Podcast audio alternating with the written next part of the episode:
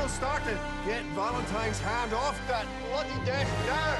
Sorry, love. you Gotta save the world. If you save the world, we can do it in the asshole. I'll be right back. Good luck.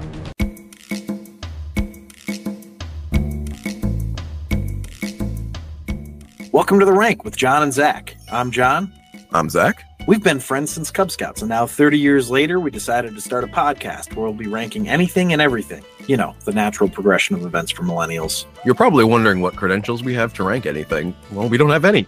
And if you disagree, join the discussion at the Rank Podcast on Twitter or X, Threads, Instagram, and TikTok, on our website at therankwithjohnandzach.com or at our email address, uh, therankwithjohnandzach at protonmail.com. You can also support us on Patreon at The Rank Podcast. That's patreon.com slash The Rank Podcast. And you can check out clips or full episodes on our YouTube channel, The Rank with John and Zac. And please remember to rate, review, and subscribe so we can keep this thing going. As you know, I was in Newport recently, again for the millionth time this year. And um, we're on the coast. We're doing the cliff walk with with the boys and them and everything. It was, it was nice. You know, the boys are looking out over the railing at the ocean and um so is Grammy and everybody was just kind of looking and and I was standing close to Pop Pop and he looks at me and goes, I just see a bunch of rocks. Mhm. And I suddenly hit me. I'm like, holy shit. I bet he agrees with Zac. and I said, Hey, Pop Pop, let me ask you this. Um, are you more impressed by man-made wonders or naturally made wonders? And he's like, Well, give me some criteria. Like, what are your examples here? And I said, Okay, so like um let's say the Eiffel Tower and Arches National Park in Utah, right? Mhm. And he goes, Well, obviously it's the pyramids, the Sphinx, Eiffel Tower. Yeah. He's like, those things were built, you know, like we made them. And he goes, the other stuff just happened. And I'm like, holy shit. You see, that well, I'm not alone. There are dozens of us. I, Pop Pop is a wise man. Yeah, no, he's actually one of the smartest people I've persons I've ever met. But- There you go. That proves it. I don't know what it proves exactly, but that proves it. The, the crazy part to me, you know, you ever you ever have this happen to you where you just like assume everybody agrees with you? Mhm. Because like maybe you know like two people that you've talked to about it and they both happen to agree with you. yeah. So then you're shocked when somebody doesn't and you think that's the outlier, Mhm. you know? And I'm I'm realizing now that I don't think that's an outlier. I think there's probably a lot of people that would agree with you on this. Yeah. It just sort of blew my mind. And that is to say I don't like I don't think that you know, man-made like I I appreciate man-made wonders, you know, like Mhm. The pyramid i i want to visit the pyramids you know like uh, Oh, it's know. not like a thing i just i was just i was just shocked by it so there you go what you know what gets me about the natural natural wonders is that the stories of how they formed. I suppose they can have a certain interest to it if you're interested in like geological time, but they're not interesting. Like how the Grand Canyon form, water slowly eroding over a very long amount of time. Like it's you know like oh we can't nobody's interested in making anything about that. Like you can make a movie about the about eiffel and his tower. You can't make it about about continental shifts and and like uh glaciers moving at at, at, a, at a at a you know glacial pace. Oh a Yeah. glacier came over this area and just deposited uh um what do you call it? Uh minerals. That was that it's like oh okay. You know that happened You're right. recently or and they're like no millions of years ago. Oh. And and it took millions of years for it Yeah. to happen. Yeah it wasn't just like woo. It was, it was like you would never know. You would you would never know. We're probably in the middle of some of that shit right now. What do we know? We Actually, definitely are. actually we're Yeah. definitely in the middle of anthropocentric you know climate change. Yeah exactly. Someday people are going to look at the the scalding wasteland of the earth and be like how'd this happen yeah. And someone's going to go surprisingly quickly. That's how it happens. Do you know do you know how people are going to look at the earth and think that? How's that? Cuz we're going to be living on Mars, baby. You know, this is a perfect segue into the Kingsman. I feel like climate feel change. Like Oh, right, climate change. Okay, yes. Not Mars. I was thinking Mars. I'm like, what happened with Mars? Um, but you're right because this this guy was all about fixing climate change yeah, by killing people. yeah. It, it was a Thanos approach, It was a Thanos exactly. which I I, appreciate. I I wrote I wrote that down in here. I'm like, so this is just Thanos light. Actually, it's it's more than Thanos light.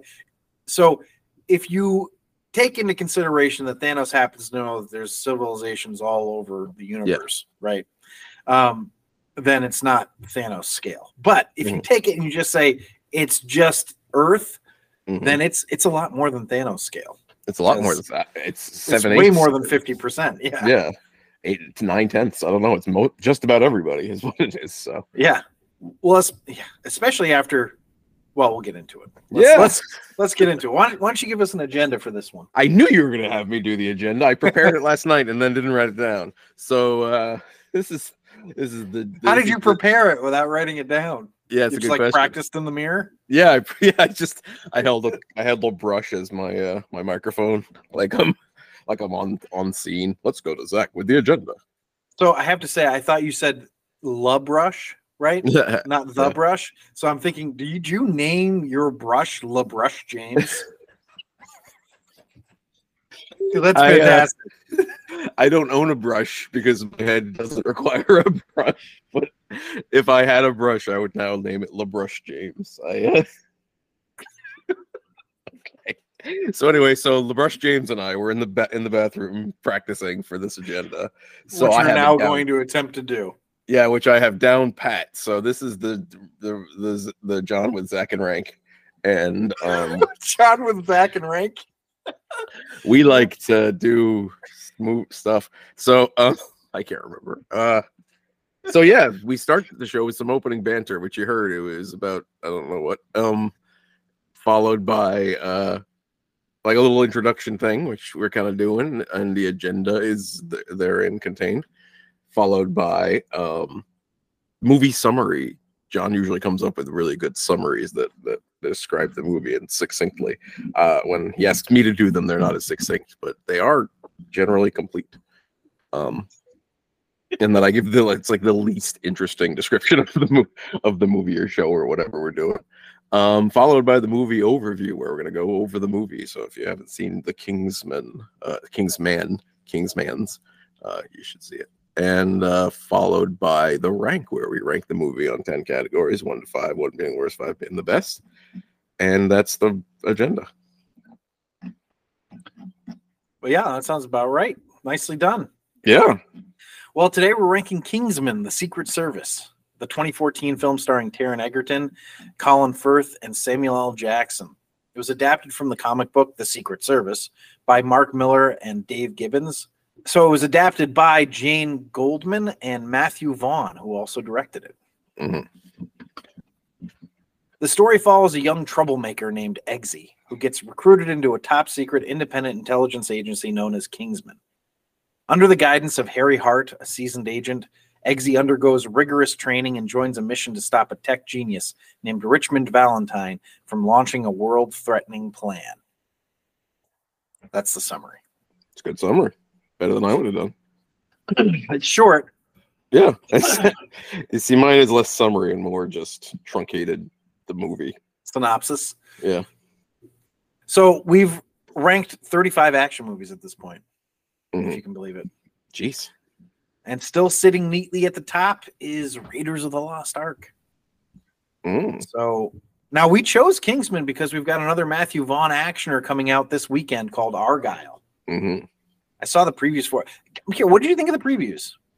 Uh, they were interesting. I didn't going in. I had I had seen like pictures of it and heard that it was happening, but until I saw the actual uh, trailer for it, I did not realize that it's kind of a meta thing. Like Argylle is not the star of the movie, unless he is. I guess. Yeah, I was like, it looks like it could be really confusing, but if done right, then it looks like it. It seems like it would be really awesome. hmm Um, and I'm a Henry Cavill fan, so I Mhm. like. I'm excited about that. Yeah, and then I- you have yeah, Go then you have Sam Rockwell as the as the the spy, super spy. Yeah, Sam Rockwell. I feel like, yeah, I think Sam Rockwell, I, I love Sam Rockwell. He's so like effortlessly funny, effortlessly funny. There we go. Um, but yeah, I think it's, I think it's gonna be a lot of fun. Unless he's effortlessly racist in some of his movies. He th- he is that too. Although we don't know how much effort it took. he's like, it was really hard. Yeah. All right, I believe you. I believe you. Just you seem to play the you seem to play a bumpkin racist cop a lot. I don't know. Maybe it's just the once, but it seems like it's a lot. It's just because he did it so well. Yeah, yeah, that's you know what, that's true. Um so many times, like you know, we talk about this on villain hate slash appeal. It's like sometimes people are good enough that you're like, fuck that guy. It's like, well, he's not actually. Like, he's Yeah. just a guy. Well, we'll get there with with Sam Jackson here, and I mean, if you think about it, um, as far as villain appeal with him and his villainous roles, Mhm. Django Unchained, Mm. Oh god, probably the most despicable villain of all time, or up there at least. just just a just a still image of him in that movie is upsetting. You know. right? Exactly. Um, now I remember really enjoying. So, but I should say this. So this is basically our. So this is a Matthew Vaughn movie. Argylle's a Matthew Vaughn movie. That's why we. That's why we decided to do this one. Um, just in case you didn't know why we did it because of Argylle. Um, but I remember really enjoying this movie when I saw it in theaters, but I hadn't seen it in a while. Um, Had you seen it before now? No, never. Oh, okay. I saw part of the sequel, uh, which is not an answer to. The Golden Circle or whatever. The. Golden Circle, one? yeah, or the new the King's Man, which was like a Uh, prequel sequel. yeah, the the Golden Circle. I did not understand what was happening in that movie. Of course, it was the end, and I didn't know what it was for a bit. So, of course, I didn't understand it. Not an indictment against the movie so much as just a comment on my general state of mind. Zac tends to watch 20 minutes of the last 30 minutes of every movie and Yeah. then critique it based on that. This Mhm. movie sucks. I don't know what's going on. It's pretty much every review. Well, I'm confused, so it's bad. Okay. Um, now, had you seen any other Matthew Vaughn movies before? Uh, no, I don't even know what else he's done outside of this, the sequel, and now Argylle. Yeah, me either, really. But he has Marv. I think that production company Marv is his. Mm, So yeah, I think he's done a few. Marv, as we all know. Okay, well, uh, I mean, I don't know. Did you have any expectation going into this at all? Uh, not really. Um, I remember when the when the what do you call it? The the like I first saw the trailer for this way back in 2014.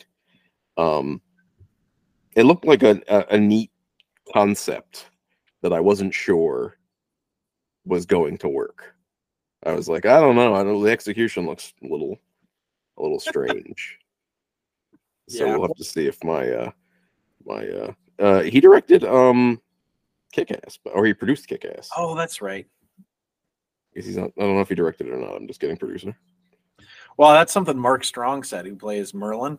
Mhm. He was like, "This is going to do for spy films what Kick-Ass did for superhero movies." Oh, well, well, congratulations. So there you go.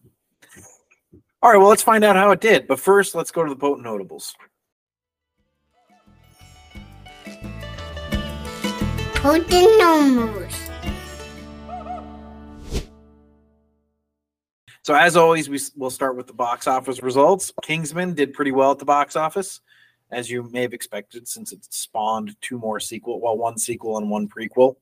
Um, it made 128.3 million dollars domestically and 286.1 million dollars internationally, for a grand total of 414.4 million dollars worldwide, all against a budget of 81 million dollars. So not too shabby.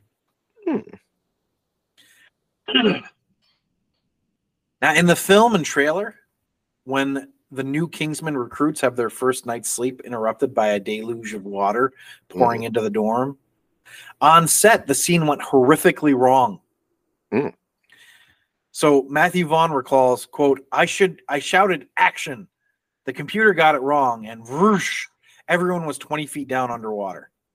Cameras, sound guys, people were in waders full of water, panic, everyone diving in and pulling people out. Jeez. End quote. So the set was painstakingly planned and rehearsed using height markers and computer programmed water tanks, Mhm. and it just and it just didn't work. so cool. So back to. Matthew Vaughn here. Those actors weren't acting; they were absolutely terrified. It was awful for the first day of filming. The first day of filming. okay, welcome to filming Kingdom, everybody. Oh, geez, you're all drowning. And now I am. I, where was Matthew Vaughn? Because he he sounds like he's observing this from the outside, so he's not in the whole water situation. Right. Well, directors now don't typically go to where the camera is. They they tend to be back Yeah. looking at like the little monitor where they're seeing everything happen, and then they Mhm. speak from there. Now I know Quentin Tarantino has said like to like he it was his suggestion to all film students. I saw this where he was like, you should look in the camera. You Uh-huh. should be there. You should see what's being filmed. You know. Mhm. Um. I don't know, you know, I don't know if that's like true or better to do it that way, but it is. I- You would think that if that was happening, Matthew Vaughn would also be terrified in that moment. Yeah, um, I love the idea that he's just like way back and he's like action, and then the you know, like we cut ahead and there's like just cameras and like hats bobbing on the surface, and he's like, oh no, yeah, I need the a new cast and ocean. crew. Yeah, oops. so I hope nobody enjoyed. Hope your insurance is good. Yeah, this uh, nobody's gonna miss Taron Egerton, right? And is it Egerton or Edgerton? I, am not sure. Oh, I don't know. I don't either. Figure it out. I said I said. Egerton, yeah, but I don't know. So apparently, he's Eggsy, Taron Egerton. oh, there you go. I like it. Um, apparently, Colin Firth did nearly 90 percent of his own stunts, Okay, well, you wouldn't think of with Colin Firth. I think he did all of his stunts in Pride and Prejudice too, though. Oh, that's true. Good. So yeah, he's he's used to it. All So- of all of the walking into a room and looking And- And Bridget. Jones's Diary as well. Oh yeah, he he did. He's famous for doing all of his own stunts, but he's also famous for not having any stunts. Is the thing. So I don't know. So the decision to cast Colin Firth in the role of Harry Hart hinged on his ability to execute the famed church scene. Mhm. Oh yeah. So, as an unathletic 50 year old, the odds were not in his favor. Uh, Firth says he trained three hours a day for six months to convince director Matthew Vaughn that he could nail the stunts. Yeah, I wouldn't have thought he could either when he was Yeah, and a 30 year old. So I exactly. Good wouldn't on have him. thought of him as a as a kick ass um actioner, you know, Yeah. action star. So Bumbling romantic comedy, or sure. exactly. Not quite as bumbling as Hugh Grant, but he's pretty. I was just gonna say, I'm like, picture Hugh Grant in this Mhm. role. You know, I mean, Yeah. you can't. It might have been fun, but I don't know. Yeah, it would have been a different movie. I'm like, "Uh, uh, are, are you are you sure? Are you quite sure that you want to do? um, so Taron Egerton worked out very hard for months on end to get in shape for this film, eventually developing a you know six pack Mhm. For his shirtless scenes. Um, he said that it quote required a lifestyle change and uh, total commitment to living a certain way and being very militant about what you eat. He said he overall enjoyed the experience and wouldn't definitely do it again if there was a sequel, which obviously there would be. He was thrilled that his body was captured looking that way for the silver, silver screen, adding, "quote To see my body transform and then to have that there forever on screen is quite on on screen on screen is quite a nice feeling. For generations to come, we can all appreciate my abs." End quote. Alrighty, that's a way to look at it. So Samuel L. Jackson gave his character Richmond Valentine a lisp. Don't know if Mhm. you noticed that. Mhm. He took inspiration from James Bond films, in which the villains always have some sort of physical quirk. Mhm. Merlin was made Scottish after actor Mark Strong said the Welsh accent would be impossible for him. Um, and in contrast, Mark Hamill didn't influence his character on purpose. Mhm. Valentine kidnaps actor Mark Hamill in the comic because of his love for Star Wars. Oh. So Oh. when they decided to cast the real Mark Hamill in the movie as the professor, his name was changed to James Arnold. Would have been really fun if he had just been Mark Hamill. Right? I feel like Mark Hamill gets kind of sick of being Mark Hamill, though. You know, Yeah, probably. it's like I don't really want to play me because people like me in Star Wars. Can I play a role? They're like, no. Luke no, you're Mark Hamill. You're Luke Skywalker. Deal Yeah. with it forever. So, one of the source comic authors, Mark Millar, joined Vaughn for a night out at the pub. Mhm. This was before Kingsman was created. They expressed mutual discontent with the serious tone spy movies had taken in recent years. Ridiculous action scenes and outlandish gadgets had once been def- defining characteristics of the genre. And so that conversation in the pub is what led to the comic and then the movie. Oh, so he was a natural choice to film the movie, given that he was partly responsible for the comic or the Exactly. the comic. and we'll we'll get to this in uh three potent notables here, but you'll you'll hear what he decided.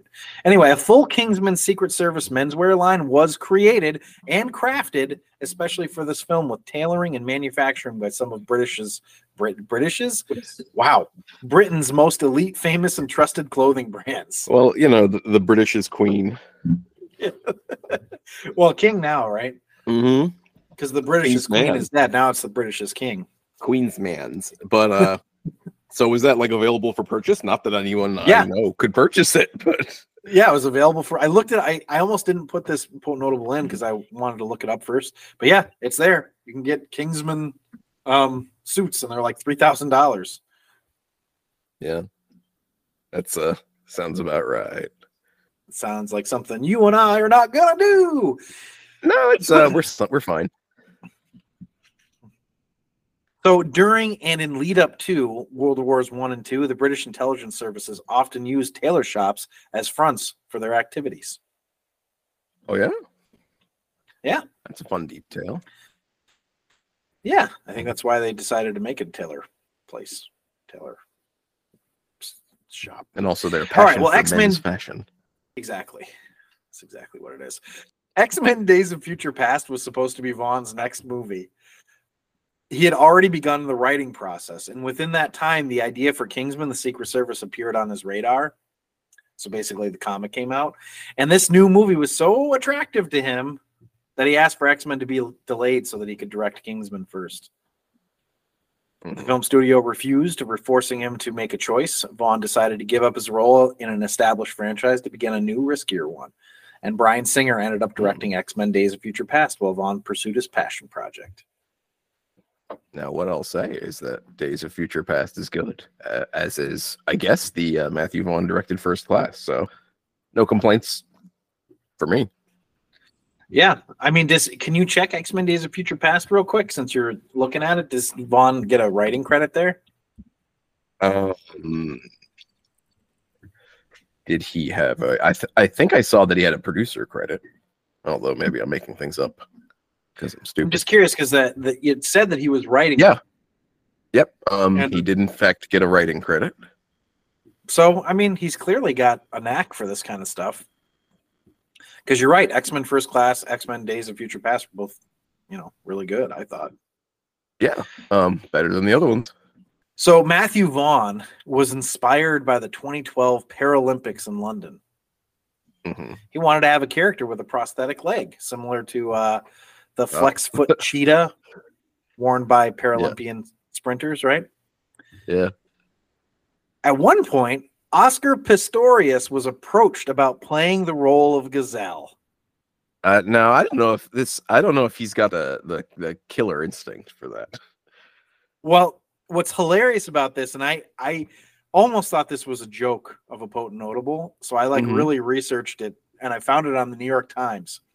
His representatives, so Matthew Vaughn, or you know, not, Matthew Vaughn, but like the representatives for the movie, reached out to Pistorius's representatives and asked if he could play a convincing killer.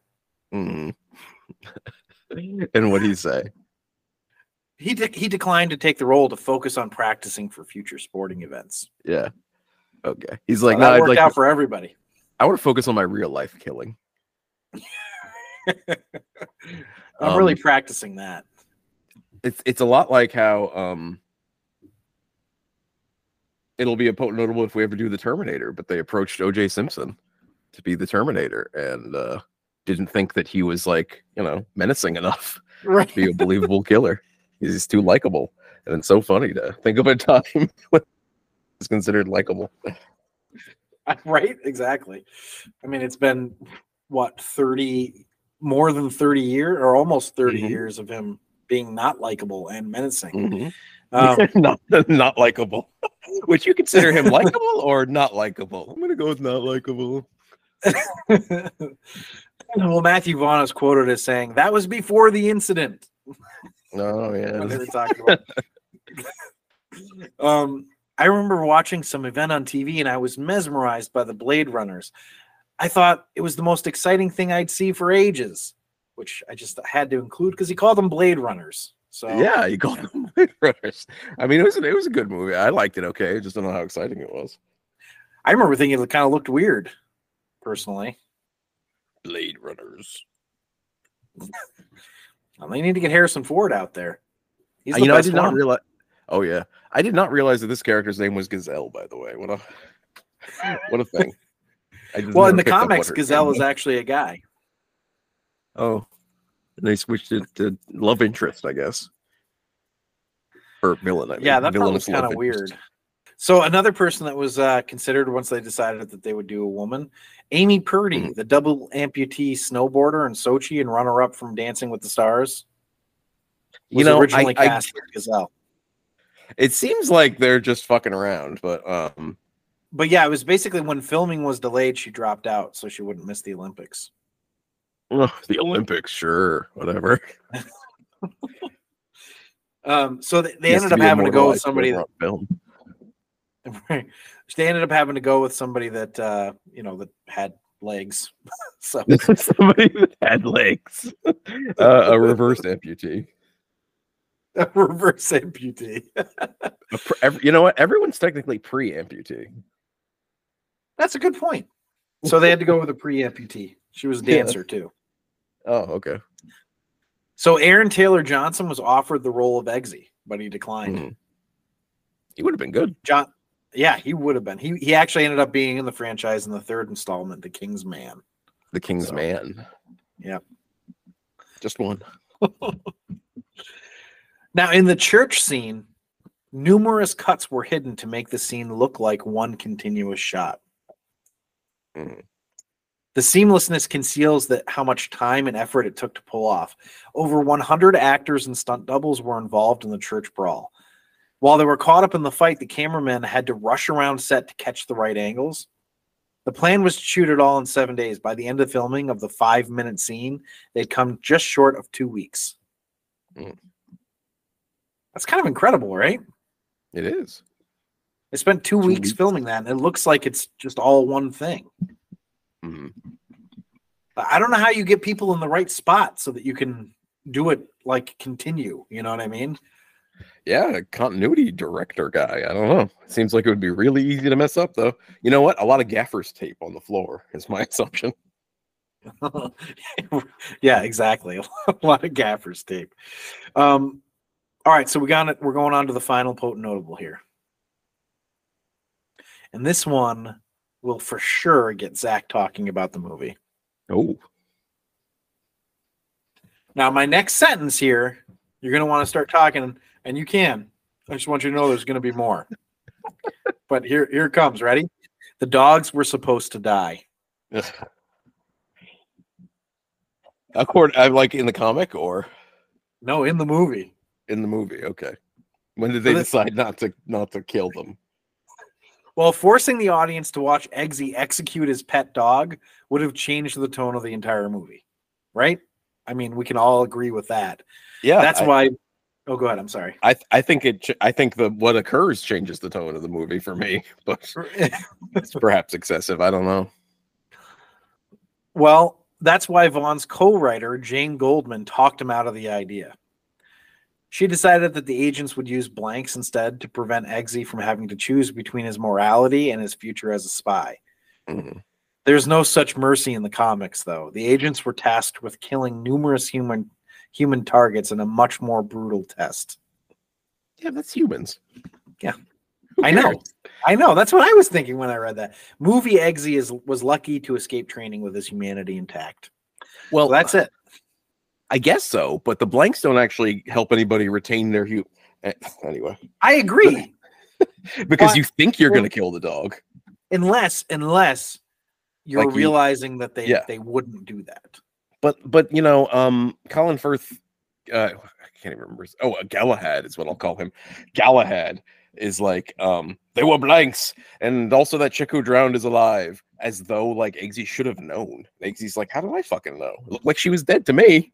Like, I I agree with you on that. I will say though that throughout every test, it was always like there was always like with the parachute. with the know? parachute, yeah, but that's It's like obviously everybody has a parachute. Nobody's trying to kill anybody.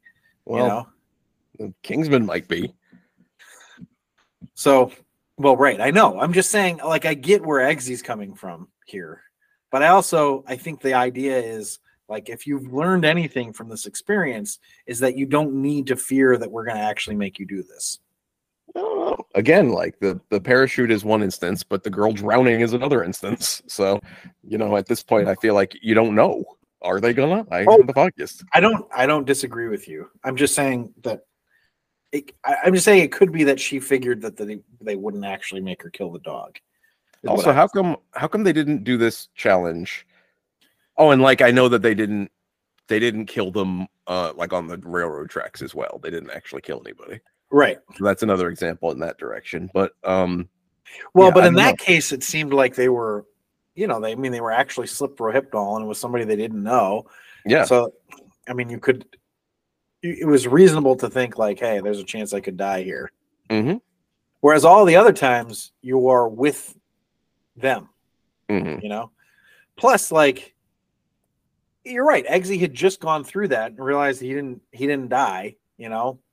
So like, you'd think he would know at this point that they're not going to do that kind of stuff. I don't know. But like at the same time, how would they have reacted if it's not like their safety is guaranteed either in the uh in Right. the railroad scene? Okay, um, let's just assume that that thing works every time. But in the water scene where they're they could have all just drowned. What are they going to do? Drain the room way quick if they don't figure out the U bend thing? And um, oh, let me just dra- let me hit drain on this. Oh, it's going really slowly. Um, oh, and like, what would they have done if um, Eggsy and Roxy hadn't opened their parachutes in time. They almost died on that one anyway, despite Right. the fact that they both had parachutes. So it's not like this this Kingsman organization is against uh, you know killing people by accident even. Yeah, I don't disagree with you at all. So I, I'm yeah, just, but let's let's I'm just, just, agree. I'm just saying for sake of argument that Mhm. No, yeah, I get it. Yeah. I just did. Yeah. Okay. Well, I'll complain more about this scene when we get to it during the movie overview. I'll leave everything. well, let's go to the movie overview. Yeah. Movie overview. Well, we get Dire Straits to start out, so that was fun. I thought. This was an odd scene, to be perfectly honest. Dire Straits was a really cool choice of it, except for the fact that it was an old song by then, because this was taking place in 1997.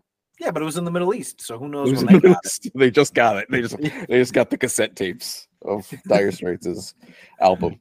Um, Never I, I, you know, yeah, um, I, I I actually thought that the uh, "I Want My MTV" thing was part of the production company opening. I was like, "Oh, that's cool," and then I was like, "Oh, wait, no, we're getting the song." Um, yeah, uh, kind of an odd opening scene. It was I don't know. They were bombing this building of some kind. It was just like, okay, what are we doing? what did you think of the uh, debris falling down and becoming the credits? I thought it was a little cheesy, not like upsettingly cheesy, but a little cheesy, and it didn't look as good as I might have imagined. Really, I kind of liked it. Oh, I don't know. It looked a little like clumsy to me, but that's okay. Yeah, I don't know. I get. I mean, I wasn't looking closely at it, but I was like, oh, that's that's kind of fun. I also enjoyed that it was Middle East, 1997, just somewhere in the Yeah. desert, some indiscriminate place that we can say is Middle East. Yeah, you doesn't know? matter. Yeah, I think they're probably speaking Arabic, but that's all we really get. yeah. And then uh and then Colin Firth blows it, literally. Damn um Colin Firth. because the guy blows up, right? So in Mhm. this opening scene where you know this guy's being questioned, and then he he hits him and he goes down to his dick, and he pulls a oh. pin out of it. So so yeah, then then it's interesting because the one guy just like throws Colin Firth back and then dives on the grenade himself. And it's Yeah, does, I don't know does that does that work? Do you know? I've always wondered because I It get that like because it your blunts it. yeah, it's just you know, as It's uh, it's mostly that I you know I don't think explosions as depicted in movies are accurate to real explosions because like in a movie explosion terms it feels like that would just blast through his chest and blow everybody up anyway. But I'm sure in real life terms you can you can avoid that. Well, yeah, I mean, grenades are just shrapnel, right? So Mhm. it's just an explosive de- device that sends shrapnel everywhere, Mhm. right? In movies, they depict it like a giant explosion. Yeah. but it's not really. It's just it, it, it's a it's a kind of a small explosion that Mhm. sets off a bunch of shrapnel, and that's how it, it gets you, um, because it's indiscriminate, it just goes everywhere, right? Um, but in this case, if he jumps on it, and he's got his you know he's got his vest on and everything, like Oh it's- yeah, yeah. going to blunt the shrapnel. Shrapnel is going to go into him. Um, there is, you know, the chance that it would fly out in other directions and potentially hurt other people, but it, it definitely, if you dive on it like that, it should, you know, cause it to not go as far. It's so funny to me that, at least in my case, you depict an explosion as being more realistic than what actually happens, and it felt unrealistic to me because I'm used to dumbass movie explosions. Right. right. um, I still think, you know, Colin Firth, you should have checked for grenade dick. You know, Yeah. like That's the number one rule of Kingsman. Check for grenade dick. Um, I guess he had it between his knees. I, don't know. It's kind of an odd place to keep it. It's a yeah, cool shot though. When he comes up, his head is up. He brings his head up, I should say, and he's got a pin in it. I know. I thought fun. that was pretty cool. Yeah. Um, Well, from there we're gonna we're gonna go to uh you know we're gonna meet Eggsy as a kid, right? mhm. little baby Oh. Eggsy in a, in a very Christopher Walken and Pulp Fiction kind of scene. Yeah, that's what I thought of too. Um, and Colin Firth, you know, he's gonna go up to her and be like, "Here's this medal," and she's like, "I don't give a fuck about your medal. You kidding me?" Which, like, I kind of get it. Mhm. You know, like, yeah, who gives a shit about your fucking medal? It's also a weird little medal. Like it's not even a good medal. And like, Yeah, and he's like, you know, and just call this number if you ever need anything, and say, it's like, I need something now. How about you give me some fucking money since my husband died? You know, yeah, I was Like, convinced this was gonna be money, but no, he's just it's a favor. It's a favor? The fuck? one favor. Thanks, thanks for the favor that you're Yeah. gonna give me. one one time use favor. Can you run to the store for me? I'm I'm feeling lazy. I want some chips. Yeah. I'm sorry. They call them crisps. yeah. Well, no, she wanted some French fries, so you had. Oh, so okay, so she did want chips. Got it. um, Colin Firth then- spent so much time in America, though he gets the wrong thing. you're right, exactly. So, so you know, now we're gonna leave that area. It's 17 years later. We're Mhm. gonna see, you know, the guy that they made Lancelot. He's 17 years older, Mm-hmm. and um, they're in Argentina apparently. Mhm. I thought it looked kind of pretty in Argentina. It's like I was- want to go. I, I I- I know more about the Argentine landscape than you might imagine because I, I keep joking that I'm going to move there, but I think I might actually move there at some point. But that was probably uh, Patagonia. They have Yeah. really like incredible mountainscapes and everything, and uh, But who gives a shit about that, right? Because exactly that's It just- just which is why happened. which is which is why I would stay in Buenos Aires, where I'm going to move to, and I, I, would never aware. move to Buenos Aires. I'm aware. Trust me. You know I, why? uh, why is that? Because that's where the bugs send the meteor. That's true. Oh my god, how could I even forget that? That's in that future documentary. Yeah. Don't worry though, I'll do my part. So I'll Yeah. be out, in outer space at the time or wherever the fuck they are. Are they in outer space or are they on Earth? I can't remember. It when that matter. happens, they're on Earth Yeah. somewhere. they're on Earth. They're just they're just over someplace or other. Um, countries are not well defined in that movie at the very least. Well, there is no country. It's just one federation. It's, It's, all the fashion. Federation, and that's why nobody speaks Spanish in Argentina. That's right. Because Britain eventually took over the world, like they've been trying to do. Mm, uh, which kind of fits here as well, because I know the Kingsmen aren't trying to take over the world, but No, but they could. well, all it would you know, it's, Colin Firth. all it would take is Colin Firth and not this Lancelot guy. Speaking of which, Hey, he was pretty good. He just couldn't Yeah. beat uh, until he was good until he wasn't. McGee. Yeah. Legless McGee. So yeah, this scene actually was uh first it, it was like really I thought it was a bit much with its like how slick this guy is, you know. Yeah. I Uh, it enjoyed was- that. It was fun enough, I suppose, but I was like, "Uh, all right, like he's. Did you notice it was Mark Hamill right away? I actually did. Did you? Because I was like, oh shit, that's Mark Hamill. Like it Yeah. took me a minute. Basically by the time he's taking the duct tape or whatever off, I was oh, it's Mark Hamill, and he's doing a weird accent like he likes to do. anyway, sorry. Go ahead. What were we gonna say? No, you know, I almost found this scene to be a bit much. Not like in the sense that like this is horrible. I was just like, mm, I'm not sure it's working for me with how slick this guy is and how he's killing everybody and dispatching them all cleanly and elegantly and very cinematically. Um, part of the reason was though that I I knew that this wasn't the star of the freaking movie. You know, this isn't Colin Firth walking in and doing this. This is this guy. So I was like, what are we like? Okay, and then like he at, just at the moment where he thinks he's fucking you know so slick. Um, it was kind of cool how he shot the guy with carrying the whiskey, like for And then know, caught the whiskey. and then Yeah, caught the whiskey, that and I was like. I was like, ah, fine. It's kind of slick. I like it, but it's also kind of cheesy. And then he just gets cut in half.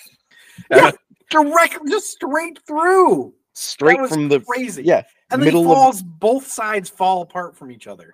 Yeah, um and uh, you know that was a surprise but i enjoyed the fact that his he's like it was for me too because that really happened to him.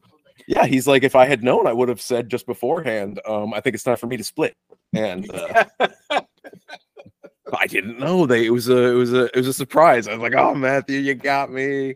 Um but anyway yeah so I, I liked though the fact that it was it was kind of a roller coaster you're watching this guy be awesome and then he's dead. Yeah, um but i liked it because i was like oh he was overconfident. I enjoyed that. And also what? How do you get sliced in half? Exactly. Yeah. How sharp are her legs? You know, like- extremely sharp just to go through the skull with absolutely no resistance. It's like a Ginsu knife. I mean, wow. she's just we get the squishy sounds again. By the way, yeah the yeah with the squish sound effect Yep. i'm imag- i'm imagining though she's slicing squish. tomatoes to show how how sharp her her legs are still are and look um but yeah uh that was odd and poor, through a Mark- quarter. and uh Mark Hamill's like, oh, this is this is an odd chain of events. First, first my my cat my kidnappers are all murdered, and then the guy who saved that who killed them is murdered, and then I don't know, and then Samuel Jackson is here. I don't know. and then she's just as slick with the damn whiskey because she catches it and is holding it out for Samuel Jackson when he walks in. Right. But she has to cover okay. everything up first. Oh yeah, because he can't he can't stand blood. Can't stand it. I, you know, and right away we get the lisp. I have to say, I don't really like it. I didn't love it, but it ended up kind of working for me. Really, that's extent. interesting. to an extent. I I, I could have done without it. If he had not done that, it would have been probably better. But I think it would have been better without it. Now, you know, they're going to meet in a tribunal at, at the round table that's rectangular. And um, this is just like the round table, except you know it's rectangular. But you know, just like it. And also, I guess none of them are there. Was it virtual technology? I didn't really understand. yeah, they were all. At yeah, first, I thought they were fake. Like I don't know why. Maybe I'm just an idiot, but I thought that like are these like AIs? But no, it was No, they were all just there. not there. Yeah, and that it's kind of cool because it looked like they were looking at ghosts. You know, Yeah, um, But, those all right. I want those glasses, and I feel like Well- that's a product that's not that far from reality. I actually just recently saw a headline that such and such is company, and I'm not just not saying it because I don't want product placement or something I can't remember, but such and such is wearable glasses camera are a good product if you want a camera on your face. So Great. if you want that, um, yeah, sounds like you you found the right product. these will generally work. Um, You see, I'm not into augmented reality because I'm not really. I need to like get reality straight before I bother with augmented reality. yeah, AR doesn't do much for me. I like the uh, the veneer of wearing something, you Mhm. know, like uh, the like the completely immersive VR because then it's Mhm. like I can switch it off. You know, AR is like okay, well, you're just adding stuff to the reality that I'm feeling. Mhm. So at what point does AR become R? You Yeah. know, That's a good question. One one which Ri- Richmond Valentine or whatever his name is might have thoughts on. So now you know Arthur is going to make a comment about uh about Galahad's choice for Lancelot. Yeah. I guess you know he's not one of us. Kind of a comment, which Yeah. is like, ugh, that's gross. You know? Yeah, I didn't really understand what the problem was because he still seemed like he did okay. Like this, every time an agent die, is Michael Caine like, "Bleh." Yeah, exactly. Okay, sorry, he doesn't just sit at the round table all day. um, but I like that Colin Firth calls him a snob. The He- Galahad yeah. he's a snob. This is the beginning of complicated feelings I have for this for this aspect of this movie. By the way, um, I think you and I are going to have similar complicated feelings. Actually, oh, cool. Um, but yeah, this, this you know that was good. Um, was Michael Caine really doing like a received pronunciation accent? Because he still sounded like Michael Caine to me. And as we've talked about, Michael Caine is Cockney, so like he, He wasn't. did, but wasn't- he, when he died, he sounded much more like Michael Caine. Yeah. and I, and I think that there was a purpose for that. Actually, Okay, okay, we can we can talk about that when we get there. yeah. So, um, so now we're going to cut back to Eggsy, who's now you know 18 or you know 17 years later. So I guess he's probably in his 20s at Mhm. this point. Yeah, that makes Um, sense because I, at first I thought he was much younger. For some reason, I was like, "Oh, so is he like 18 now?" But it mentions that he was in and then left the Marines. So Right. Well, I mean, because when we first see him, he's got to be like five or six, right? Yeah, yeah. Um, so 17 years later, it stands to reason he's in his early 20s. But um, really, his mother fell that fucking far. I know she seemed nice enough at the beginning, and then she's hanging out with Johnny Football and his fucking goon friend. Yeah, to the point where he's like, "I'll show your mother, you know, how nice it is to have three guys, you know, two guys." Yeah, With, yeah. I'm like, what the fuck? Are you, really? I'll show I'll show her what good company free can be. And Yeah, uh, that's what he says. and he and Eggsy's like, Yeah, he's like, "That's thanks." I'm gonna Eiffel Tower my mom. yeah, I'm gonna Sounds go. great. I'm gonna go wash my eyes out with looking at this cute baby. And then he looks at the baby and he puts the pacifier in upside down. Yeah. I thought was funny. It's actually a nice character touch, if you ask me. Yeah, He's trying, but he's still kind of messed up. But you know, his intentions are good. yeah. Oh, I okay. I'm I'm with you. I I enjoyed it. I just thought it was kind of silly that he put it on upside down. Yeah. Um. So they're gonna head to the pub. He's gonna head to the pub, and he's meeting up with his friends. And then his one friend points straight at these guys. I'm like, How come I'm pretty being fucking indiscreet? Stupid. Yeah. Yeah. Yeah, these guys over here are gonna beat us up if we talk about. Oh wait, I've just pointed at them, and, and he's like, "The fuck." Yeah. Like, and also, why are they standing sitting right next to these guys? They know have such a problem with them, and apparently, the, apparently, the stepdad, who I know it's not a stepdad, but apparently the mom's boyfriend is like he runs a gang or Well, he calls him a stepfather later. All right, well, so it is a stepfather. Never mind. But yeah, he's like the head of a gang, a street gang. It's Yeah, I was confused by that too, and they never really address it. But it, Yeah. you know, that's the intimation here. yeah, okay, fine. which But I- which Eggsy isn't in because I guess he just has these two friends. well, I like the idea that he stole this guy's keys, right? Mhm. And then just did donuts in front of the pub. I think that's fantastic. That was all that was all actually fun um i liked it establishing his light fingers and i liked i liked him because he didn't do it trying to get away with stealing the car he wasn't stealing the car for himself he wasn't going to sell it he wasn't going to chop shop it whatever Right. that is he's just like fuck you you know it was a fuck you Right. it was. It was a fuck you, and he just did donuts out there so that he would notice that look, look what I'm Mhm. doing to your fucking car.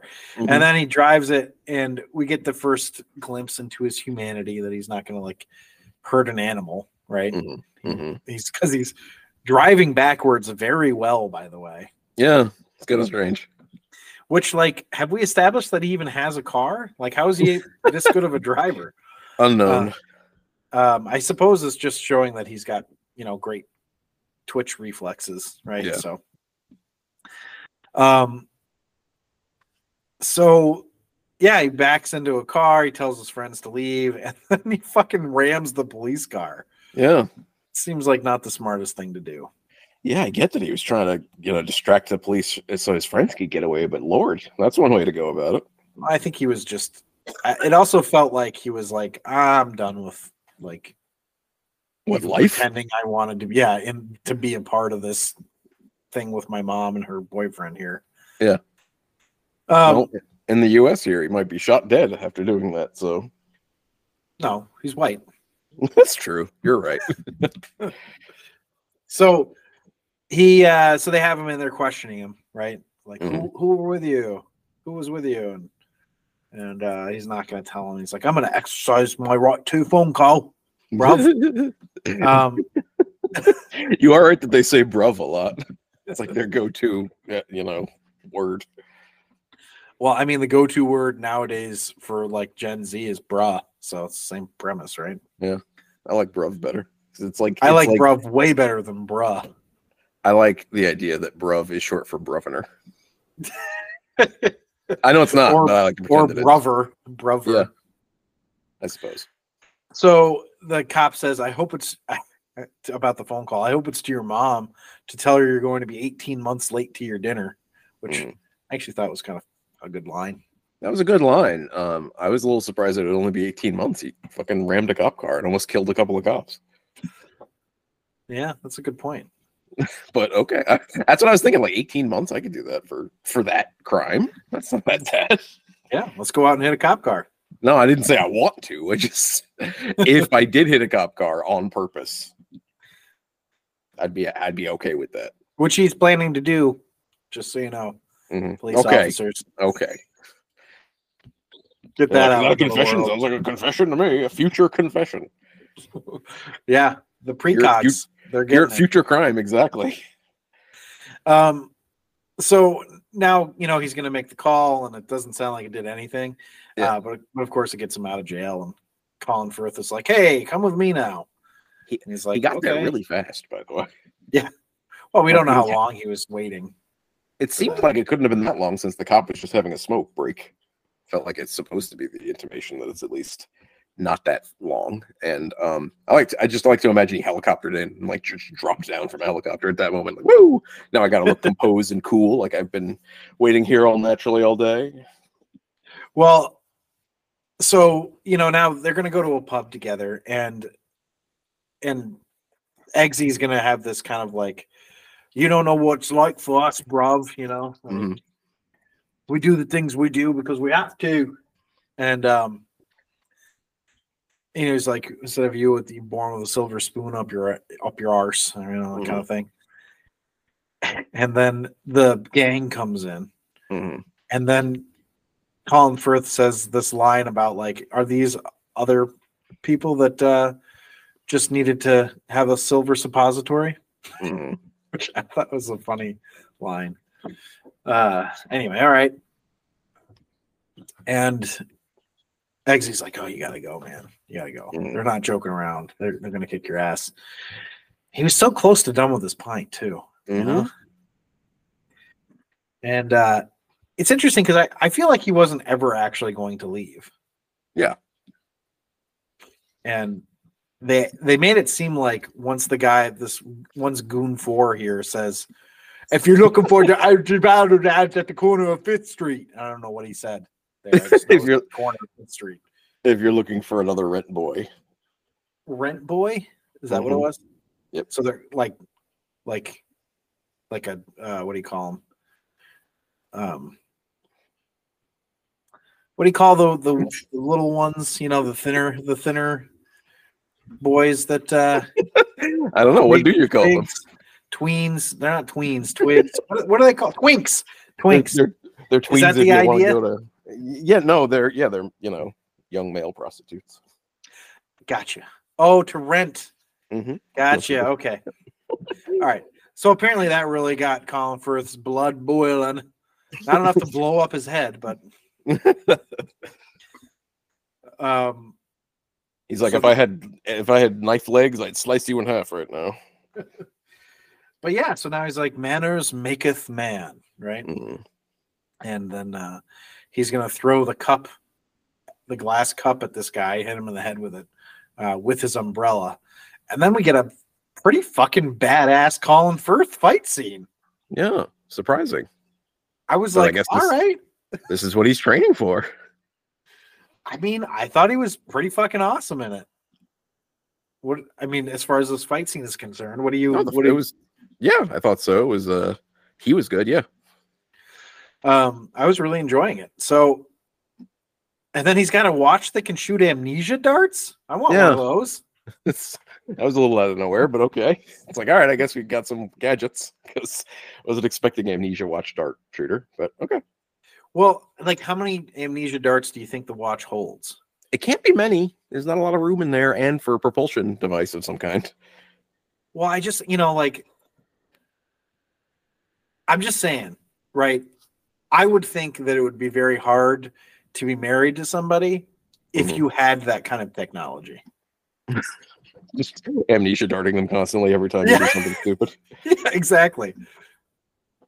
Sounds like a future confession to me. well, I was thinking, like, you know, you could cheat on your wife and amnesia the, the one you cheated on, Mhm. or you cheated the one you cheated with, and then amnesia the wife, and then it's just like, yeah, you're all, No, you're no, all no. set. That that feels much worse somehow than just amnesiaing random people. Actually, it's not. Actually, it's a little lame to fuck bust up this guy's pub and then amnesia him because he'll wake up and go, "What the hell happened?" Yeah, right. That's a good I- point, actually. I I don't even know how to file an insurance claim for this because I don't know what happened. um, so he's gonna go over and he's gonna tap uh Eggsy on the shoulder, which I was like, well, clearly he's putting something there, you know. Mhm. Yeah, Uh, I was like, what did he leave on his vest when he put his hand on his shoulder? And then, of course, there we, here we go. He's listening in. For you know, he's just sitting there listening to some domestic violence. So Oh, that's yeah. nice. yeah. With like no show of emotion at all. He's just like, yep, this is happening. And yeah, it's getting pretty pretty heated there. It's not just like casual, like you know, you know, words at all. It's like actual. He's gonna kill him. But all right. Right. And then okay, so then now he's like gonna talk in through a speak. I don't understand how this happened. I kind of don't either because the speakers, like, did he take control of all of the speakers in the house? Were there speakers in the house? I couldn't quite tell. Right. Or are they saying that the little thing on his vest is projecting the, you know the voice here? I think at the end of the day, it's supposed to be the little thing that he put on on Eggsy's shoulder because it looked a little bit like speaker like, but it certainly wasn't powerful enough to That's what I sound was like it was booming throughout the room. But all right. Like I feel like it would sound like this. Hey, you should stop Yeah. doing that. You know? Yeah. Anybody who's tried to play music on their phone speakers knows this. Uh well now you know Eggsy's gonna leave, right? And then of course the gang is right there coming up like every area that Yeah. he could possibly leave from because the gang is huge now. and um and then he's gonna parkour away. Mm. And I can't help it. Anytime I see parkour now, I just hear Steve Carell going, Parkour. it's kind of taken away all the cool factor from it, but that's Right? okay.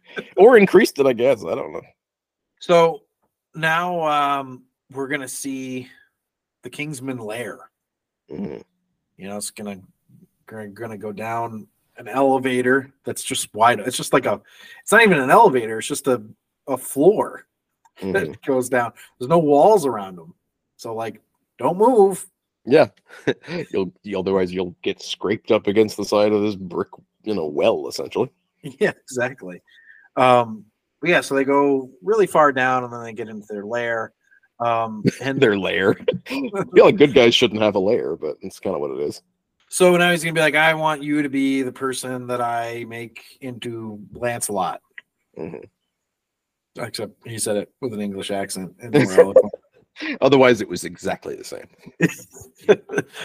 and so, you know, Eggsy's like, sure, I could do that. Yeah, no problem, bruv. You right? And then You know, your uh, your his accent is getting better. Like is it started off not so good, and then it was getting a little better, and now you're actually kind of getting there. And I'm not like saying mine's good. But I don't think that I feel like that was the worst one I had done Really? so far. That Yeah. was the best one. I know, Um, maybe it was the worst. We should we should put up a little poll vote which which attempt at Eggsy's accent was the best. Yeah, with a timestamp, please. Um, because because in all honesty, at first you were doing Australian, which is fine. it was appropriately um it was appropriately you know, goonish, but otherwise not not not location accurate. Well, so now we're gonna they're they're gonna start the training. So we go from like, do you want to do this to you're in basic training pretty quick. Mhm. Um, and they're gonna be like, there's your body bag. Yeah. First of all, we have to establish the the bullies, right? Yeah. So Oh, yeah. Establish the bullies first, and then we we're in a high talk about the body bags. suddenly. Exactly. Um, so now the the body bags, and it's like, you know, you're gonna be sent home in a body bag, and so will your next of kin. I was like, well, wouldn't that mean that you would just like, in case I die, I'm going to make sure that this guy fucking dies too? You know, I my- Exactly. Um, once he told me that, I to would have been like, oh, stepdad's name right there, and then just purposely fails him. Would have been like, yeah, there's no second body bag here though. It's just the one. So Right. It was a weird thing, I thought, you know. But uh anyway, it'd be now we're interesting. gonna cut to uh Oh, speaking of accents, I'd like to know uh, from anybody who knows whether Mark Strong's Scottish accent here was good or not, because sounded a little off to me. But then again, we've already established that as far as accents go, and particularly Scottish accents, um, as mentioned, you know, when I critiqued Johnny Depp's Scottish accent in Finding Neverland, that I'm not so good at this. So well, yeah, that's a good question. Um right in. Let us know. yeah, let's, let's put another poll. How was John's Cockney accent, and how was Mark Strong's Mark Strong, Scottish accent? Scottish. Yeah. Um, so now we're gonna cut over to Richmond Valentine here, who's having a clandestine meeting with the president, I guess. Yeah, apparently it's we zoom out and it's Obama. So okay. Yeah, and so here's the thing that I have trouble with with this movie. Um, because I already, you know, I've already seen it, so I know what he's what he's asking them. Mhm. Um, I just don't think that anyone would have agreed to this. I don't think so either. Uh, specifically the uh yeah, they wouldn't have agreed to the entirety of the of the, you know, basically everybody on earth is going to murder each other plot. Yeah, yeah. And they would well, I mean, it's well, gonna pretty fine though, gruesome. right? Yeah, it's pretty gruesome. Yeah, and it's, It's not like they're all just to climate change. Like, okay, but all of your resources are now. So I don't know. Yeah. so if only gonna- the rich survive, who's going to work for you, rich person? Yeah, exactly. You've seen the end of Fight Club, right? Yeah, Um, maybe they haven't. Um, but uh, yeah, no, that's what I was thinking too. And also, it's like, like you said, it's really gruesome. It's not like everybody just drops dead peacefully. It's right. going to be mass riots and chaos for how long until the last person dies? and then you got to clean all that shit up. Then you got a bunch of dead bodies everywhere and, and viscera. I hate cleaning up viscera. I know, and I'm always having to. I mean, I've never done it, but I would imagine it's not. Actually, I did there. I made a murder joke. you did. Um, I was gonna go. I was gonna go with Jules hates cleaning up brains. Yeah, that's that's a good one. Um, in fact, why am I cleaning up the brains? You're on brain detail. Why am I picking little pieces of fucking brain? An okay John Travolta. You know that? You're like I was trying to do Samuel L. Jackson. Ah, you do that to me all the time, though. Like when I tried to do Hugh Grant, you're like, "That was a good Gene Hackman." It's not my fault that you did a bad Gene Hugh Grant and a good Gene Hackman. It's just it's not my fault. It's on, it's on you, buddy. So anyway, yeah, so- that's a so yeah. Obama's okay with them killing 99% of people on Earth, apparently, as Yeah. long as he's fine, It I seems guess. very Obama, right? Yeah, exactly. He's known for his selfishness. Although I guess maybe the whole point is that everybody in power is a selfish prick. Yeah, I mean, I get that that's the point, but it's just like I don't Yeah.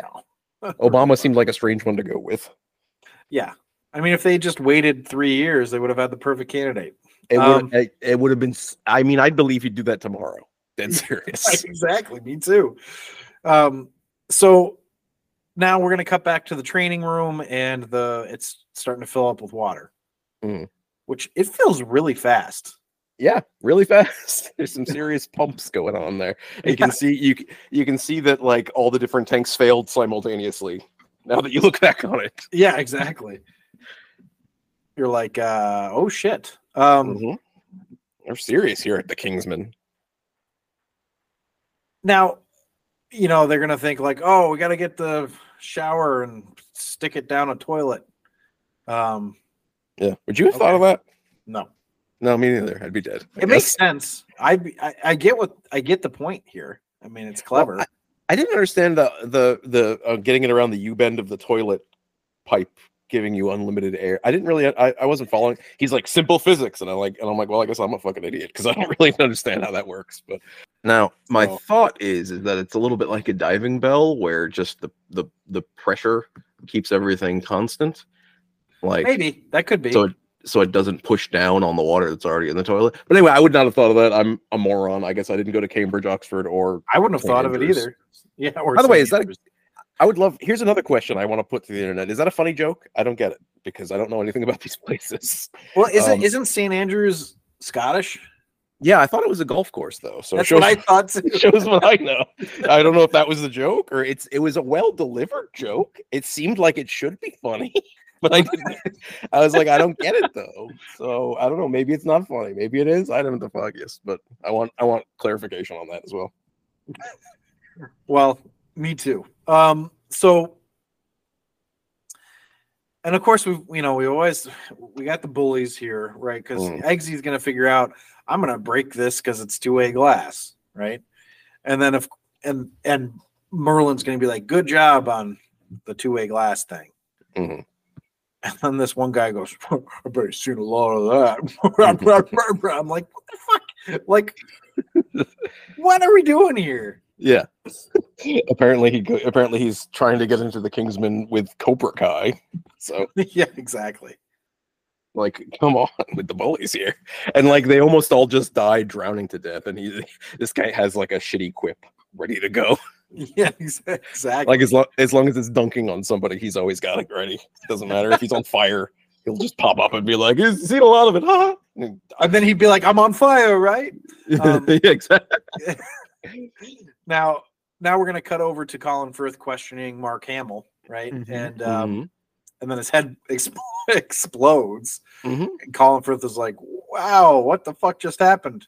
Mhm. Um, That he's- happens. That's what I say every time someone's head explodes in my presence. yeah, and he's gonna And I didn't explode knocked unconscious. Yeah, but like, that's a serious explosion. No wonder Mark Hamill's head was was was done for. Well, Oh, it was some sort of gas or something, right? No, no, it was not the head explosion that did it. It was when he threw the grenade back. Grenade. Yeah. Okay.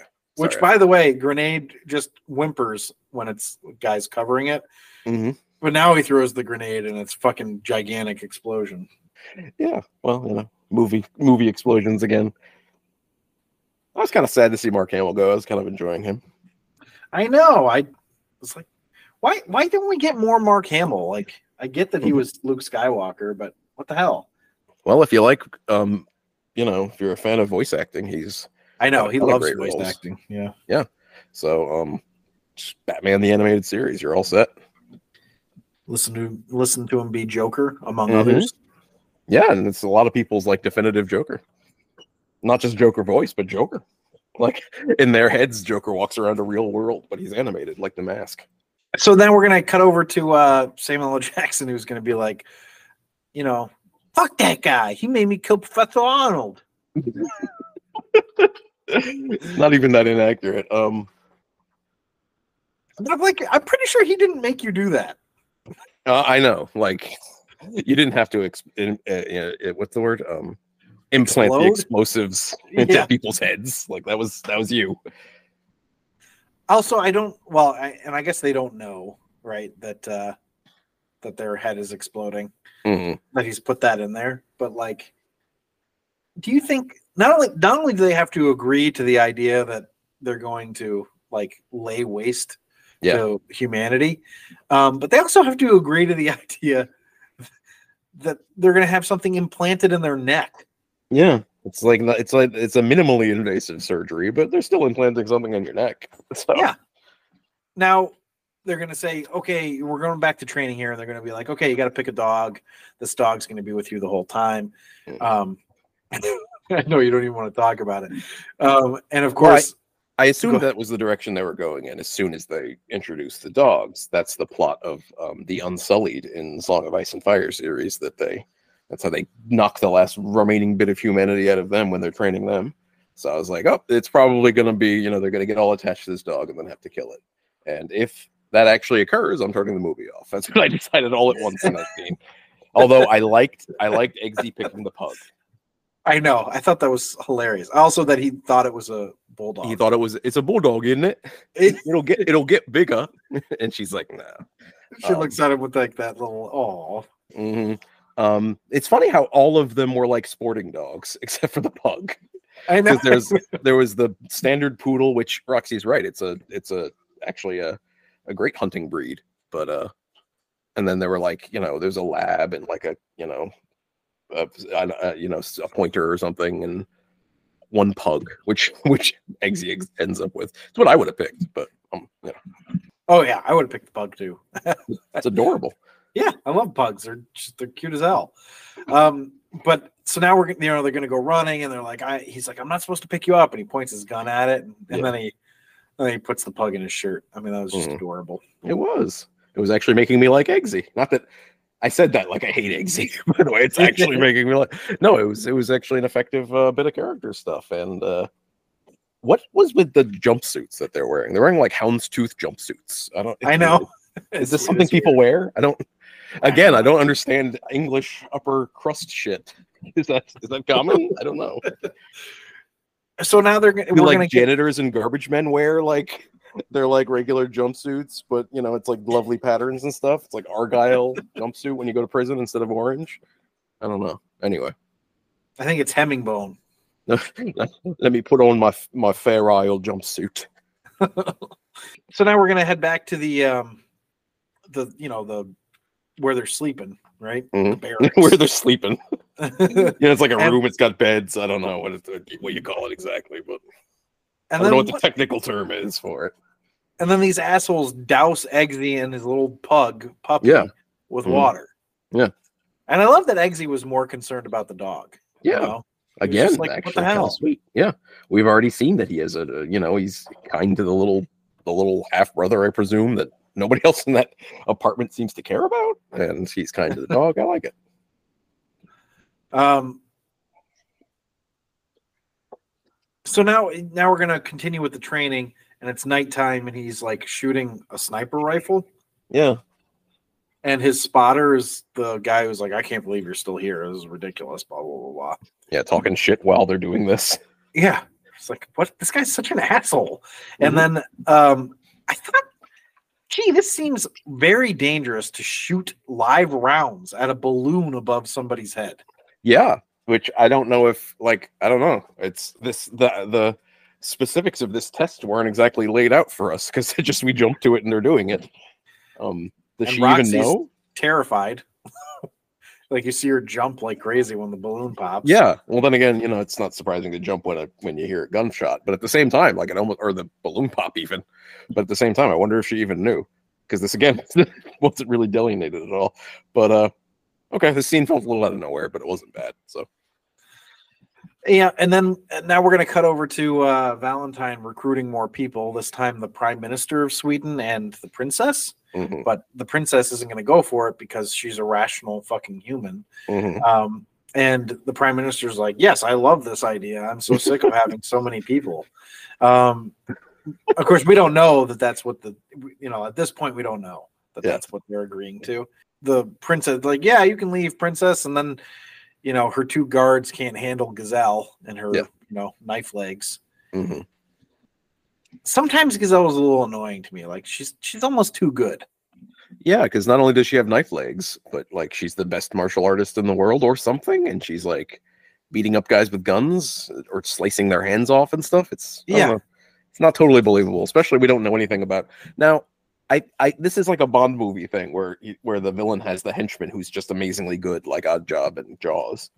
So, but at the same Right. time, like I get it, Matthew Vaughn. Um, but like at the same time, this like you're presenting this as though it's the real world, and then you're giving us these spy stereotypes.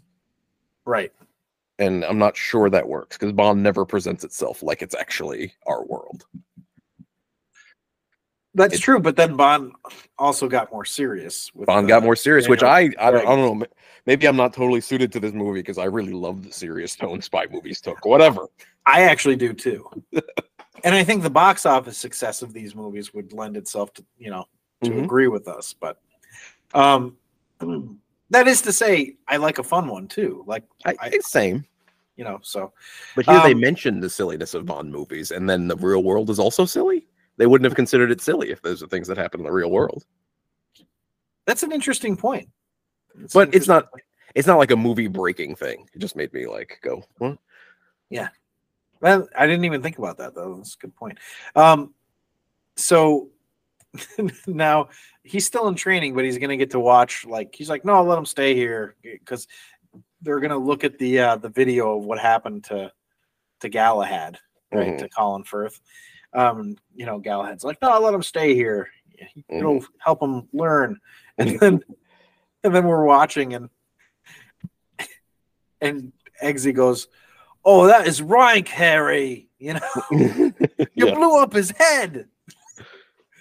Guys, I didn't do that, but he doesn't even really say anything. He's just like, "Hey, go back. You see that scar? Yeah. yeah, there it is." Or, or no, uh, Galahad doesn't do it. Um, Merlin shows him Mhm. scar. So now we're gonna move on because Valentine's gonna be like, um,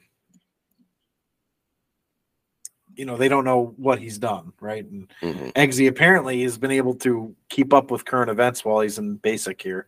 Mhm. Um, he's like, look, this is what he did. He's awesome. He's so smart. And I was like, is it really that smart to just give everyone free stuff? Because Mhm. it seems like, you know, it's nice, although not really. But, um, and then Galahad's going to stop it and he's going to zoom in and he's like, look, his assistant has the same scar. I'm like, how the fuck did he see that scar?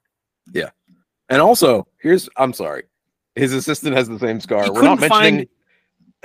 Go I ahead, was going to say we're not mentioning her blade legs, but whatever. We we're just zooming in on the scar. That's fine. And I, and I know the blade legs didn't necessarily mean anything to them, but I feel like it might also. Hey, also, did you notice her weird blade leg? That's weird. But anyway, well, okay. So on top of that, like he notices that scar from a mile away, Mhm, but mhm. um, can't spot a grenade dick. You know, Yep. so well, he's learned a lot in the last 17 years. that's true. That's true. He checks he checks everybody for grenades now. If you know what I mean. First thing he does when he meets you. Hey, Is that a grenade clitoris I see there? is that a grenade in your pants, or are you just happy to see me? Oh, something's gonna blow up. It's gonna be Anyway. pie. um, so Yeah, they're trying. Colin Firth and oh, they're trying, right? anywho. Um, so all right, so now now they're gonna go to another test, right? We're this is the parachute test that we were talking about earlier. I always find it annoying in movies when they do the whole someone jumps out of the plane way after, mhm. you know, because I'm like the plane is assumed, you know, it, it's probably flying at at least like 100 miles an hour, right? Mhm.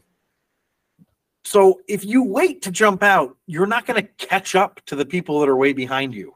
Mhm. Yeah, you're gonna be way in front of them. Yeah. Like you just you you would you would you can't like swim through the air to them, you know? Well, apparently you can because I just saw it happen. I always find that so frustrating when they do that in movies. Like, oh, they're waiting. Oh, look, here she comes. Mhm. Not not like a few miles away, just right there. She waited an extra, you know, 20 minutes, but she, she got here. Mhm. Anyway, Mhm. sorry. So um I will say though, that part aside, this scene is is sort of gripping. Mhm. Like thr you know, like edge edge of your seat type gripping. No, yeah, it was pretty good. I, I- Um, you know, it's a little like the one girl has to be one that's afraid of heights, but they were just giving her a character arc, so fine. So well what I what I thought was I mean, I just thought it was cool. They both end up landing directly in the uh, circle there, Mm. the target. I was like, okay. I mean, that's a small target to hit. They hit exactly dead on. Kind of, Mhm. kind of wild. Um,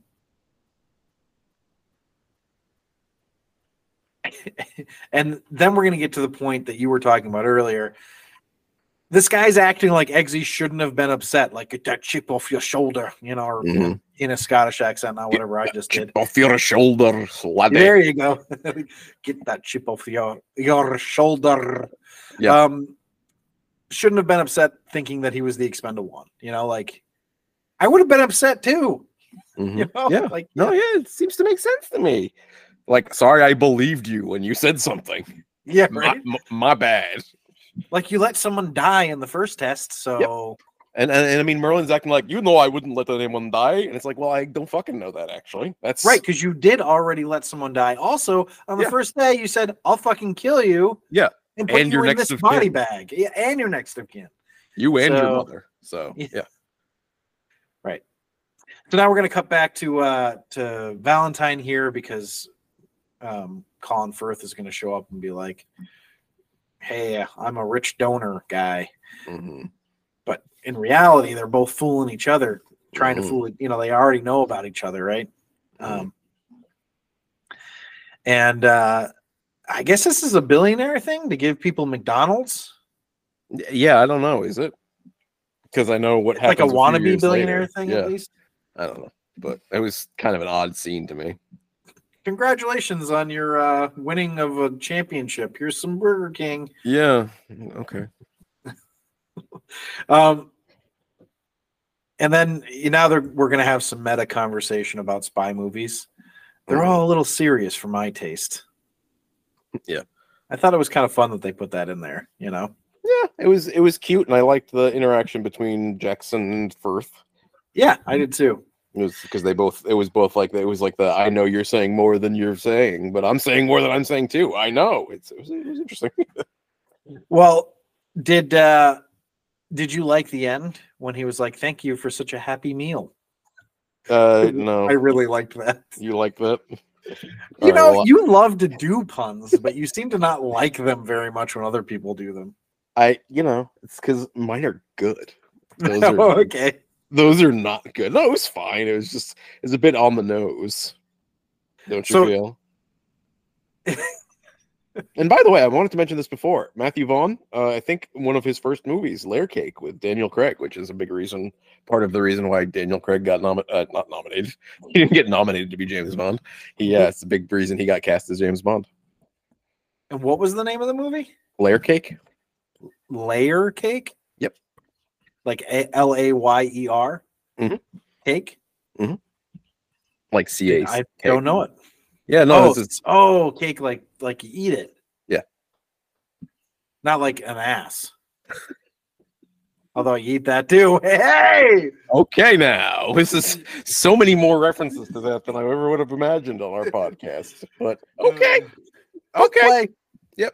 Um, Speaking of asses, um, do you think that Sam Jackson grabbing her ass, the the blade leg lady, you think that was an ad lib? uh, I don't know. I think it was. I, I think he just grabbed it and was like, it was like, we're we're together now. This is the rest of this movie. Okay, I've just decided our our characters are dating because I wanted to grab your ass. Exactly. That's a, I mean, that's what I would do if I was him. hmm Um. So now we're gonna go to some more training, and uh, they get roofied.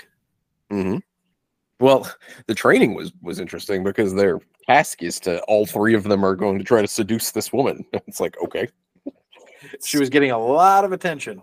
it's an inappropriate task, but all right. I guess murdering people is also not good. So. Well, better than seduction. hmm And I, I couldn't remember. I'm like, wait, is the Rohypnol part of training? And, was, and then when we saw them on the trail, I was like, oh yeah, that's right, it is. Mhm. Um, so you know, Eggsy doesn't give anybody up, willing to let himself die. And then you know, he's like, how'd the others do? He's like, and Colin Firth is like, Roxy passed with flying colors. Charlie's up next. You want to watch? And then he's still tied to the tracks. He's like, yeah, all right. Mhm. I don't know why, but the the way he said it made me laugh. Yeah, all right. Mhm. um, I I would have liked it if they left him tied up on the tracks, watching also Charlie on the tracks. Who, by the way, I didn't. I is I did just learned his name was Charlie like this second, and I was like, Well, wait, which which I- bully guy was he? I can't remember. They were all just bullies. He was the main bully guy. He was the main one like, bully Oh, you're a St. Andrews fellow. Mhm. He's a nice guy. I don't think so. I thought he was kind of mean. No, I thought he was nice. I thought he was mean. Well, I thought he was nice. I thought he was mean. So I actually thought he was mean. I thought he was nice though. So let's Well, let's not do any more of that. That's a fun part for our listeners that we Yeah. should definitely leave in. Anyhow, So now he's gonna go, and of course he's gonna give everybody up because he's a piece of shit. And then um and Arthur is so upset about it, you know. Uh, and he says, Untie yourself. Mhm. I'm like, what? Untie yourself? That's not Do trains usually come on this track? Like, is this Yeah, like because that seems dangerous? I think it would have made a lot more sense for it to be a fake train, like not actually a train, just something that seems like a train. Because then they wouldn't have had to go ahead and build this really stupid track technology thing, um, like that lowers them down and replaces the track way quick. Uh, would have been safer because there's no train to hit them, and also it would have made sense that they could leave them tied there because it's just a track. Like, there's no train ever coming. So anyway, I'm with you. Um, and also like why Michael Caine is too upset at these people when they fail. We really I know. It's really only this and um Well, that's later. because that was his choice, though. Oh, okay. Well, still a little overboard Michael Caine's character. Was King Arthur this overboard always? You you disgust me. I can't do Michael Caine's accent.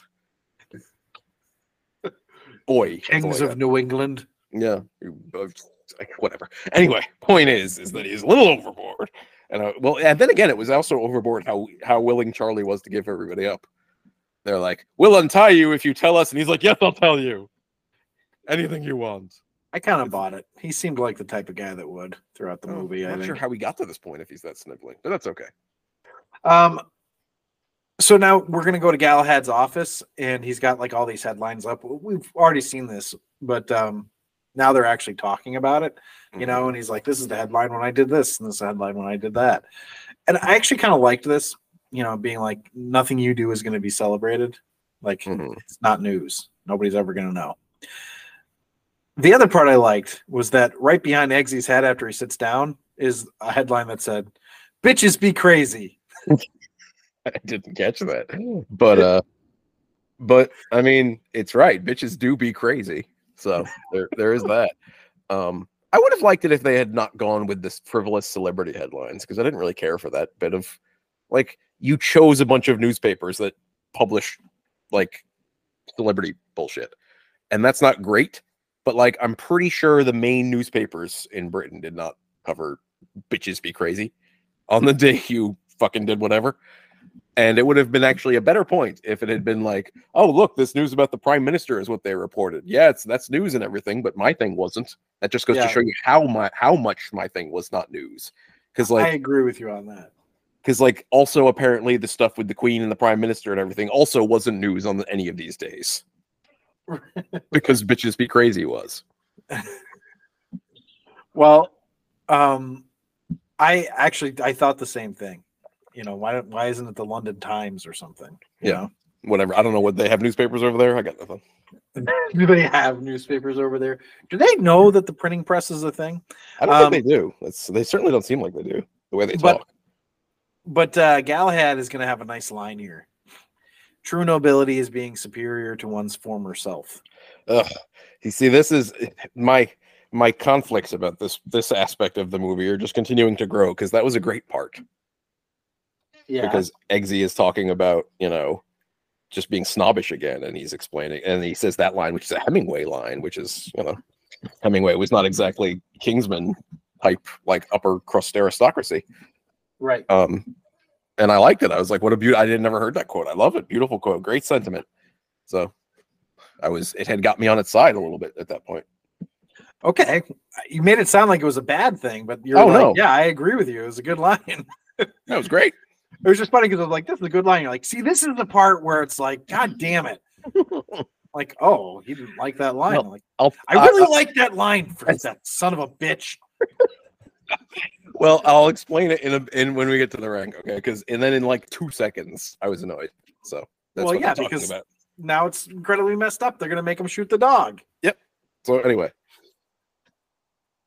Um and then and then Arthur's gonna be like, I knew you couldn't make it. I'm like, what a dick. yeah, being fucking mean again, and like, Yeah. how come how come Eggsy was had to do it in front of Arthur, and uh Roxy had to do it in front of Merlin? Like this was not even. I don't know Yeah, that's a good that's a fair point. Because they bring Eggsy in and sit him down in the fucking poshly appointed lounge with like the fire and the cognac, and he's like, "Uh, "Shoot your dog, please." And uh, Merlin just walked up to her in a hallway. and was like, "Hey, shoot the dog." So I'm not saying which one's easier. It's just weird that they didn't like have different different the same situation. Yeah, why didn't she have to do it in front of Arthur? So anyway, That's a good point. Um, But, but, then Eggsy won't shoot this the dog. I just I just because he's a fucking human. yeah. Um, now I have to let everybody know this is the part of the movie where Zac texted me and was like, "She better not have shot the poodle." Mhm. And I, having not seen it in years, was like, "What the fuck is he talking about?" That, is that a euphemism? You shot the poodle. You really shot the poodle on that one. and then you're like, "Roxy," and I'm like, "I, I don't know who Roxy is either." I you probably assumed I had already watched it at this point. That's though. that's exactly what I assumed. Usually, I'm the one who's like lagging watching the movie last minute, but uh apparently, I watched it before you did because I wasn't going to wake up early and watch it today, unlike you. well, and then we get Colin Firth, who's like, now he's mad at Eggsy too, and he's Yeah. like, "You gave up the best opportunity of your lifetime over a fucking dog," and I'm like, Yeah. "Yeah, Yeah, like I mean, yeah, yeah. I wouldn't have shot the dog either." That's what I'm thinking. I'm like, what does this movie tr- want with us? You know, like, am I supposed to think this is the good thing? And also, if I, then we'll talk about it later. Well, I yeah, think- but yeah, Eggsy, why didn't you shoot it? Like, well, I really do think that Colin Firth's point is just like you should have known by now that we wouldn't make you kill a fucking dog. So I think that's really where they're trying to go here, but I could be wrong. Um, but we're Oh. gonna go to his bathroom now. We're gonna see his stuffed dog that hangs over his toilet. So Yeah. which is and then which is weird. yeah, And then he's got butterflies all over his fucking bathroom. Mhm. So like he's a secret entomologist apparently. yeah, he's a lepidopterist. Yeah, exactly. A, a lepidopterist. It's uh it's just like in the scene in um Biodome where the one guy is explaining about Lepidoptera and uh Stephen Baldwin's character says, Didn't their drummer lose an arm? Because he's thinking of Def Leppard. So Well, just if like you get to mention Biodome in a in a in a rank episode, it's a it's a good day. Oh yeah, I Um, try to. I've been trying to fit it in forever, and it just never quite got there. That's what she said. Um, so Anyway, you got me with that one though. That's what she So- said. Let's move on. so now we're gonna head over to this this church. So Colin Firth is gonna be like, I'm gonna go there, and we're listening to this, you know, preacher preach at the pulpit here. So yeah. so anyway, oh, Westboro sorry, Baptist Church. Yeah. Um, Westboro, that's what it is. this part of the movie kind of confused me. I didn't really understand why the church was necessary exactly. Well, he wanted to test out killing everybody on this church at the at the Mhm. Westboro Baptist Church because they're abhorrent people. Mhm. That was my guess. Like, Well, yeah, but he doesn't- die. He, he doesn't mind if everybody dies, so he could test it out anywhere. That's true. Yeah, that's true. So Um, it's fine. It's it's not a bad place to do it. It's just felt out of nowhere. Um, so anyway, now we're gonna see everybody kind of go off and 100 percent effective. Mhm. Everybody's gonna start trying to kill each other, and uh, I cannot believe how effective Colin Firth is in a, is a, is as an action star in this. It's weird. Right? Like he's one of the last people I would have imagined, but this He's scene kicking even some more. ass. Yeah, Yeah. even more so than the bar scene. It's like, okay, already then. I mean, wow. He, Mhm. like really went all out for this scene. Um, I mean, he's, he sticks a knife into somebody's eye and then takes it out and sticks it into the top of somebody's head. Yeah, that's not very sanitary either. But No, I know. It's just infections everywhere. Mm-hmm. Um, there's like, I mean, there's so much happening in the scene. It's hard to even describe. But I will say, yeah, yeah, and I, but I will say that the hair catching on fire was kind of silly. yeah, very fake. probably. that's okay though. And now he's fighting with a knife in his back. You know, Mhm. like Yeah. somebody stabbed him in the back, and he just keeps going. Then he does an axe to the neck of this one lady, and it's, and at the end he sticks a spike through the preacher's head. I will say one oh god. Just searching around the room for anything sharp he can stick in somewhere. Yeah, exactly. That's right. Um, yeah, I know, so I know. it's, it's uh I will say, if nothing else, this movie is definitely creative in its deaths. hmm And and we're seeing like, you know, Sam Sam Jackson this whole time was like, I can't watch this, you know? Mhm. Yeah. It's so interesting that he's like, ah, genocide's fine. I just don't want to watch. It is kind of a fun. you know, it's different when you're involved. And then has he killed the person yet? Who, No. Colin Firth? No, uh, he kills someone later. Then he's like, or earlier, I can't remember. And he's like, ah, I'm all upset now. And they're like, you kill lots of people. And he's like, well, I don't That's do it. Colin Firth. He shoots Colin Firth in this right after this scene is right over. after the and he- scene, right? and he shoots him in the head and and then he's like oh i don't feel good and she's like but you kill thousands of people he's like i didn't kill anybody they killed each other Mhm. and it was like what yeah. That's some good like cognitive dissonance you got going there. But all right. um anyway but so we're gonna cut back to eggsy and uh the the headline over his shoulder is brad pitt ate my sandwich Didn't see that either. Maybe that's the bitches that were crazy specifically. exactly well it's- Brad Brad Pitt ate my sandwich. Semicolon. Bitches be crazy. so now now eggsy's gonna go meet with arthur right Mhm, mhm, mhm. Um, I don't like the twist that Arthur is in on it. I don't. It, it was like okay, like, It was Fine. unnecessary. but it was know? unnecessary. Yeah. Like I just, I don't buy this argument that would have convinced Arthur, much less anybody else. And it's Mhm. also just like I don't know. Couldn't we have just? Well, we'll get into it. Mm-hmm. Um, I did find it very interesting that he goes to a full Cockney accent when Mhm, he's dying, mhm. um, showing that he's he was covering up for his upbringing, like he was embarrassed by it. Maybe Yeah. he definitely wasn't living by the gentleman's code. That's for sure. Yep.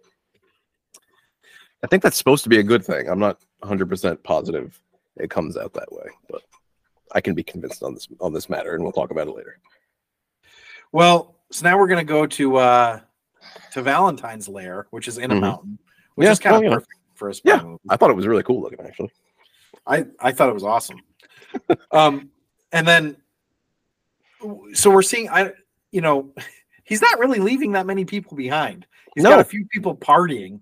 Yeah. like it's kind of fucked up that you're all having a party. By the way, hmm um, That's the thing. They'd all be willing to have this party. Like, do they know that all these people are dying? Because you would assume that some of these people are, are related to you. You know, like I didn't see any kids up in there. Hmm Um, I feel the same way. So, uh, yeah, I don't know. Um, and like, how many people could this really be leaving? Like you said earlier, with the Yeah. we How are we they going to people do jobs. repopulate the world with all the wrinkly balls and dusty ovaries? You know. anyway, this the, and then the runway into the mountain, by the way, doesn't leave much room for error. Mm-mm. And I was like, "Where are the other planes?" And then you know it goes down, so I'm like, Yeah. "Oh, I see."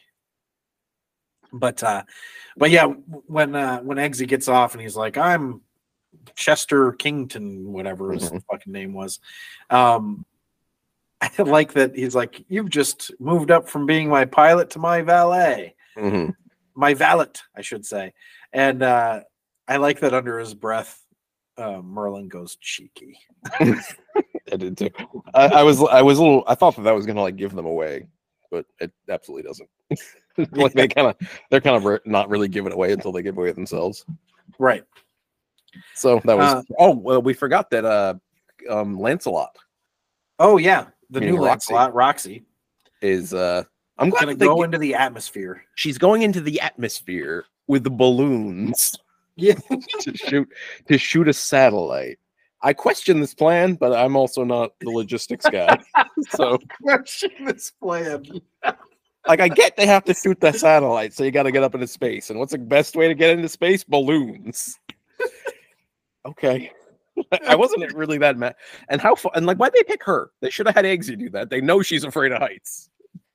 It's a good point you make. I will say though that um, Lancelot is like known as the brave, right? And so the point of her being Lancelot is she over she's brave and that she overcomes her fear. oh, I guess so. Is, Um, I'm just thinking of Lancelot the Brave, the, the Yeah. section in, in Holy Grail. Holy Grail. Yeah. Yep. He's just running around murdering everybody. Murdering, Ah, yeah, ah, killing everybody. Ah, ah, And then I love the part. stop I'm killing sorry. people. Yeah. Um. Afterward, he's like on his way out. He's like, "Sorry, excuse me." And they're all dying, like moaning all around him. Um. What was Galahad? I can't remember. I know Gawain Can't was uh was the pure, and that was Michael. Michael. Wait, no, Cohen, Galahad uh, was the pure. I was think. Galahad the pure. Yeah, he was in the- the- Galahad the, pure, right? The yeah the the uh, Yeah.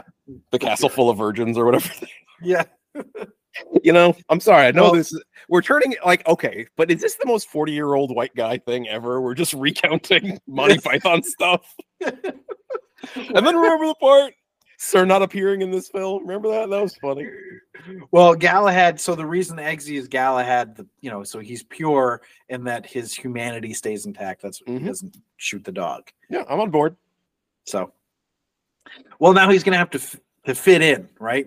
Merlin Mhm. tells him you got to fit in, so he asks for a martini, and he's like tells him shaken for ten seconds, and you know this, and while glancing at an unopened bottle of vermouth. Yeah, I think that's a Churchill quote, by the way, or at least attributed. One of those things is attributed. Oh, really? Churchill. Okay, I like Um, it. So really, all he's asking for is gin, Right. because all a martini is is gin and vermouth and an olive. So he's asking for gin and an olive, which is fine. So and by the by the way, I love that he. I do love the specification. Obviously, gin, not vodka, because Right. well, so now we're, you know, he's gonna basically he's gonna get out, right? He, Mhm. he gets discovered Mhm. after he lets uh Merlin into the system, Mhm. and he's, you know, they're gonna leave. Um, so he's he's fighting his way. The action is gripping, I will say. I was like, wow, edge of my seat. He's Mhm. getting through this. Um, a little bit long though. Like, I- how many I corridors did this thing have? yeah, it's all just narrow corridors, um, including he goes through the one wherever all the people who wouldn't cooperate are. Why does why does Samuel Jackson need the Princess of Sweden though? Why is she important? That's a good point. Um, I'm assuming for babies. This might be it, um, because like I know they mentioned she's popular and like you know the people like her a lot, and so she has a lot of sway. But, But you're gonna kill all be- the people. yeah, the yeah. people are going to be dead, so that doesn't matter. So anyway, but that doesn't matter. Whatever. He goes through that corridor and they're shouting and everything, so it sucks. Sucks for them. Right. So you know, and then he's gonna he's runs past. He gets to the plane. He gets in. Whoo! I made it. And he's like, uh. And Roxy's shot the uh the There's the satellite. Um, Despite one of her balloons popping Yep. from the lack of an atmosphere anymore. So so now he's gonna be like, Merlin's like, oh, actually, he's gonna get another satellite. So you're gonna have to go back in. So that was And I- Yeah. And he's like, are you taking the fucking piss? Uh, I love it. I don't know what it is about that line when Cockney guys say it, the piss, taking the fucking piss or whatever. I just, I love it. it doesn't work in any other accent. no, just that one taking because if I say, "Are you taking the piss?" That's nobody cares. Yeah. Where where are you taking my piss? I mean, that's just, No place. um. So then you know he's like, "Well, give me the gun," and he's like, "No, this is my gun." And then he's like, "Oh," he's like, takes him to the back of the plane. He's like, "All right, pick your weapon." And then he picks an umbrella, and he's like, "That's a good choice." I'm like, "No, that's not a fucking good choice." Why not? I thought it was fun. Well, okay, it's fun, but it's not a good. Cho- okay, you can have, you know, an automatic weapon, or you can have mm-hmm. a fucking umbrella that has like a shot in it. Well, what I'll say is that later we find out that it has bulletproof to to an extent, bullet resistant capabilities, and also it's got like a weird display that I don't really know that I understand. Yeah, and that's neat. But wouldn't it be neat. better if he just had like like a, a fucking a fire like a an automatic weapon that also had like a grenade launcher attached to it? Yeah, probably just shoot everyone. So But um, so by the way, I went to the to Rambo the- wouldn't have taken the fucking umbrella, that's for sure. although that is a hilarious image. Not just Sylvester Stallone in general, but Rambo in his Rambo outfit with the headband and the everything. Yeah. And he's just here's my umbrella, bang. Um, as soon as you said, "Well, that is an hilarious image," I was like, "Oh wow!" It immediately conjured into my brain, and I was like, Yep. "Fantastic!" I, I I think we need to get Sylvester Stallone on the line. I have an idea. Um, by the way, I went to the website for the Kingsman line of bespoke wear, whatever. Uh-huh. Um, I made fun of it, but I fucking love it. if I, I had the money, really I nice, right? I would It's have really it all. nice. And but they have an uh they have umbrellas. Um, I noticed that. Uh, and I have to find it again. Uh, where is and the um, but they're like five hundred dollars per umbrella, so I'm not gonna get any, but they are, and I don't know if they're bulletproof and have guns in them, but they are nice. What I thought was interesting too here is he's so he's running back in. There's no bodies on the floor. Mhm. They cleaned up fast, I guess. Well, maybe he's got like a, uh, you know, that little robot that cleans up after them in WALL-E. yeah. Maybe he's got that, and it's like obsessively cleaning up the dead bodies because he ate it. Yep, M-O. that's my Um, that's my assumption. That just seems like it's probably the case. And that, now they're going to get stuck, right? Um, Mhm. They got anti-aircraft missiles aiming at the plane, and then they've got um, Eggsy's like at the princess's door, just like, well, we're fucked, right? Mhm. And then they come up with the idea. Well, Eggsy does actually, where he's like, "Hey, the thing that uh, they don't know is in their head. Can you use Mhm. that?" And then Merlin's like, "Oh, fucking yeah, I could."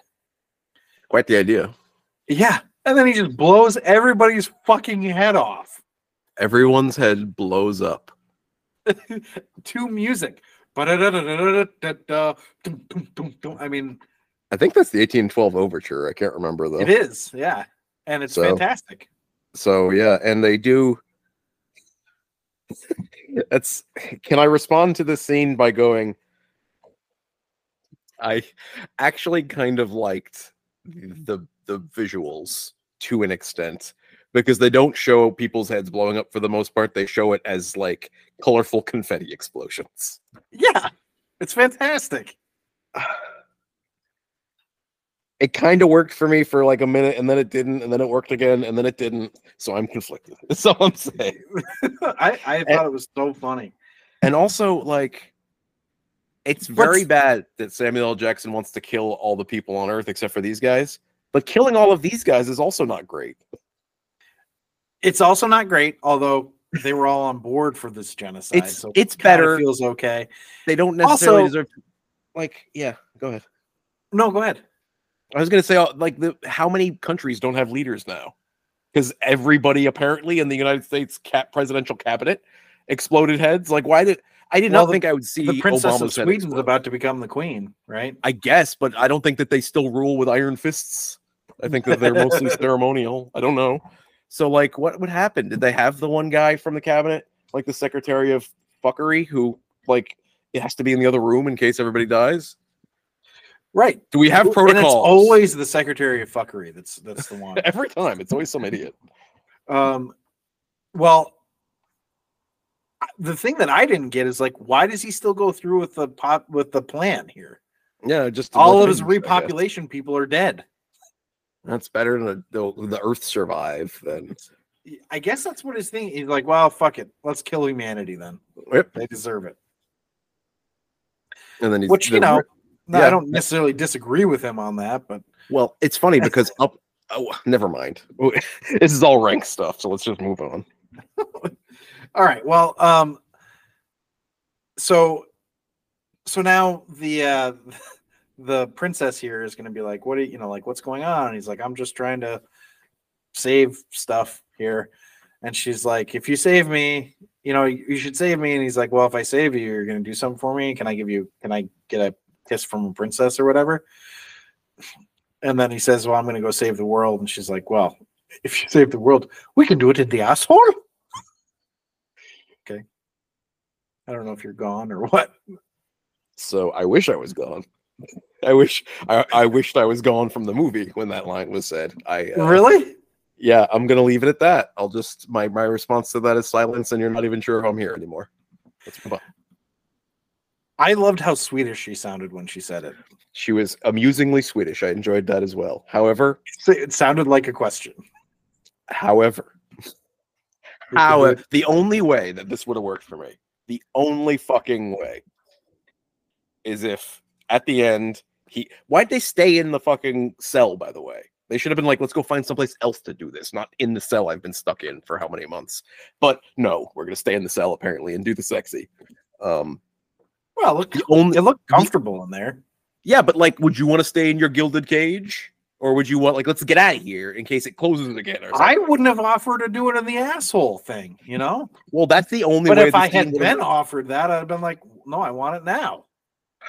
So the only way this would have worked is if it had turned out she meant him. That's the only way the scene would have worked, and it's not what it turned out to be. It just turned out to be him winking at the fucking camera practically. And I'm gonna go do it in the butt now. Like, really, really, this is not only is this something you thought was a good idea to put in your movie, but you decided to end on it. That's the last note we get. wow. This, this is this, and and in parting words, here. Well, we're gonna head to the uh to the final showdown here. After after she offers her asshole uh in compensation. Um And and that's that's so nice, isn't it? I think it's nice. Would you if she was just like we can have sex, would that have been better? No. However, it's fine if she that's what she wants, but offering it as a fucking carrot on a stick to the guy saving the world, don't care for. I think she wanted it. You don't think she wanted it? She was probably I don't know. for some.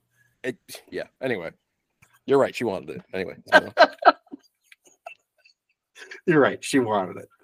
I, I, mean, I don't ca- think that he would have done it if she didn't want it. Do you think so? I, I wouldn't have been like, all right, now we have to do that because I saved the world. I would have been like, that was fun that we joked about that, but maybe let's hang out or something rather than going immediately to anal sex. How is he able to block her legs? Oh, I don't know. It didn't make any sense to me either. It was just two times, right? And maybe it, Mhm. I, I don't know. I just didn't really understand how it was possible. Yeah, Anyway. this thing slices right through skull. You know, Right. Well, like also slices. through butter. Well, so like the I- you know I don't know if the premise here is to say, oh, the Kingsman suit Mhm. is really It's strong so and good. durable, Yeah. but like she sliced through another Kingsman suit. Mhm. Yeah, right through it. Yeah. So, like as through it as you can get. There's no more through than that. But uh, yeah, and also it's like this. We've seen how good. Like you thought it was unrealistic how good she was and how good she was at killing everybody, right? And then just no Eggsy's fine though. He's that good. Yeah. Have we actually seen him be that good at hand to hand? I'm sure he's good. I'm not saying he's not good, but he ran away from the local bullies, the local Cockney like football hooligan bullies every time. That was before his training, though. That was before his training, and we saw him do like zero hand to hand combat training. All we saw him do was jump out of planes and shoot things and and punch a wall, punch a glass. But he That's was good at all of it. But he was good at all of it. You're right. we can Um, assume he excelled at any hand to hand that might have been taught to him. I did enjoy though that the way they killed Gazelle was in a, like a very spy way, and that he got Mhm. her just barely clipped her with the uh, With the knife that has the neurotoxin on it. Yeah, I love that a, a shoe knife isn't, isn't adequate. We have to have a neurotoxin on it. well, I Does it have one application? sense.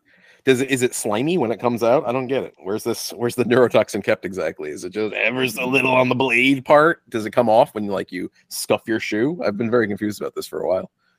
I'll I tell did, you, however- I'm, stuck on the "is it slimy" when it comes out question. So Um, uh, that's the sound effect. Um, I, I did like we forgot to mention it, but back when Colin Firth is explaining all of that, he uh, mentions they used to have a phone in the heel.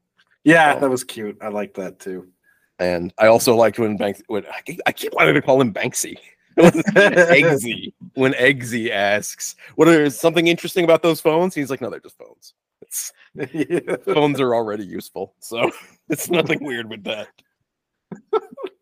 um, Because shoes aren't useful, apparently. well, um, so this is where I wrote. I mean, this is basically the Thanos motivation, right? Mhm, mhm. But um, so now he's like, you got to get his hand off the biometric scanner. Which, by the way, this whole time his mom is trying to kill his little, his daughter, half sister. yeah, exactly. um, which is like, I boy, this poor little girl. I mean, Yeah. even to just be in the scene Mhm. would be terrifying as an actress, as like a little girl. I, I I'm hoping that like she wasn't cutting through the door actually in front of her yeah, because I think that would be way too scary. Yeah, hopefully they were separate. You know, it was Yeah. like different. They just stitched together a little bit like they stitched the original Lancelot back together. When right? That was funny. The picture. I was like, they didn't. I don't know that they had to go through that. And also, how'd they get the the the the thread to go through the bone? So I, I didn't because like apparently his spine must be cleaved exactly in half, like, and the spine isn't that wide, so it's not like a big, like a big margin of error. Um, so that's really quite impressive, and not to mention the tailbone, and not to mention, I mean, his private bits have also got to be exactly in half. So well, one ball on one. you think the balls fell out? That's what I was literally just about to say. They just fell out. Like, oh, nothing holding us in now. We're free. Finally! but anyway, no. Uh, what's his? Um, yeah. So this this this go crazy device, um, let's go crazy with the phone SIM card. Appar- I thought it just made you like crazy, and like if there happened to be other people around also who were crazy, you were apt to fight one another because guess what crazy people do.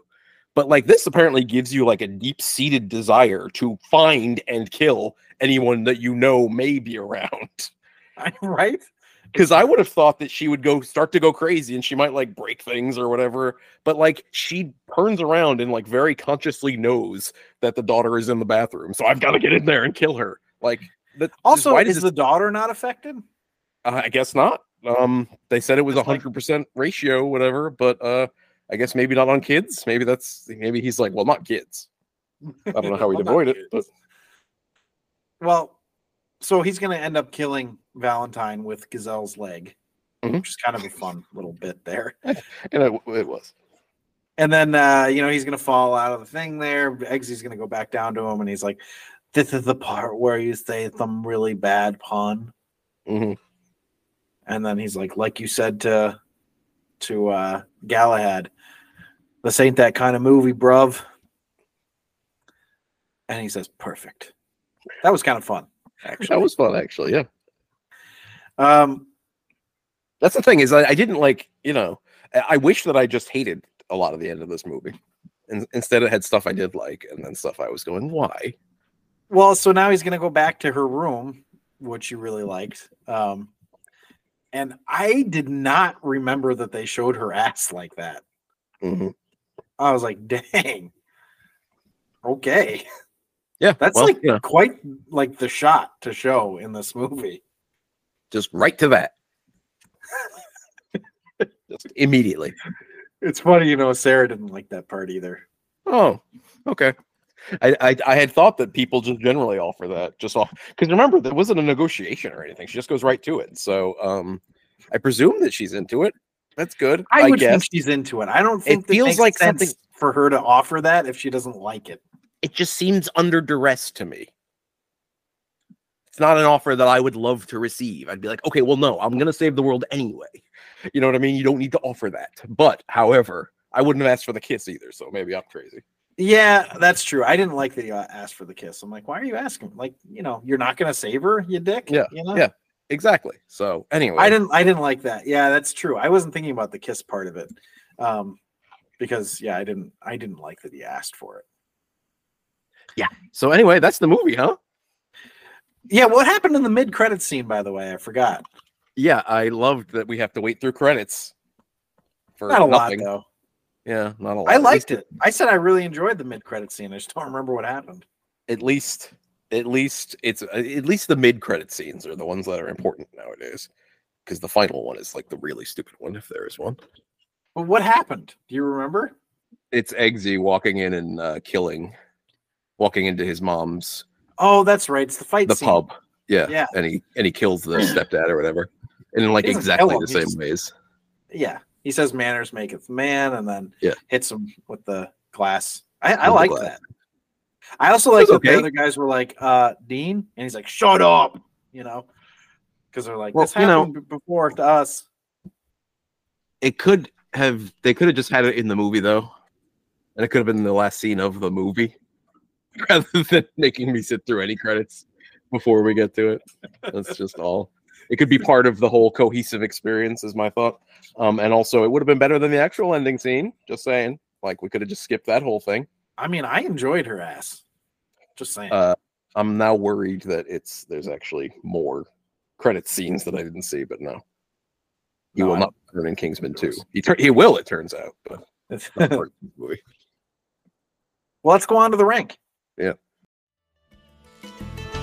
Oh, wait. So the rank is where we rank the movie based on 10 categories story, acting, originality, uh, action sequences, chase slash fight scenes, film coherence, hero appeal, villain appeal slash hatred, supporting characters appeal, and the final showdown. We rank it on a scale of one to five, one being the worst, five being the best. The first category is story, and Zac goes first. What do you have? 3.65. Okay. A lot of aspects of the story were really good.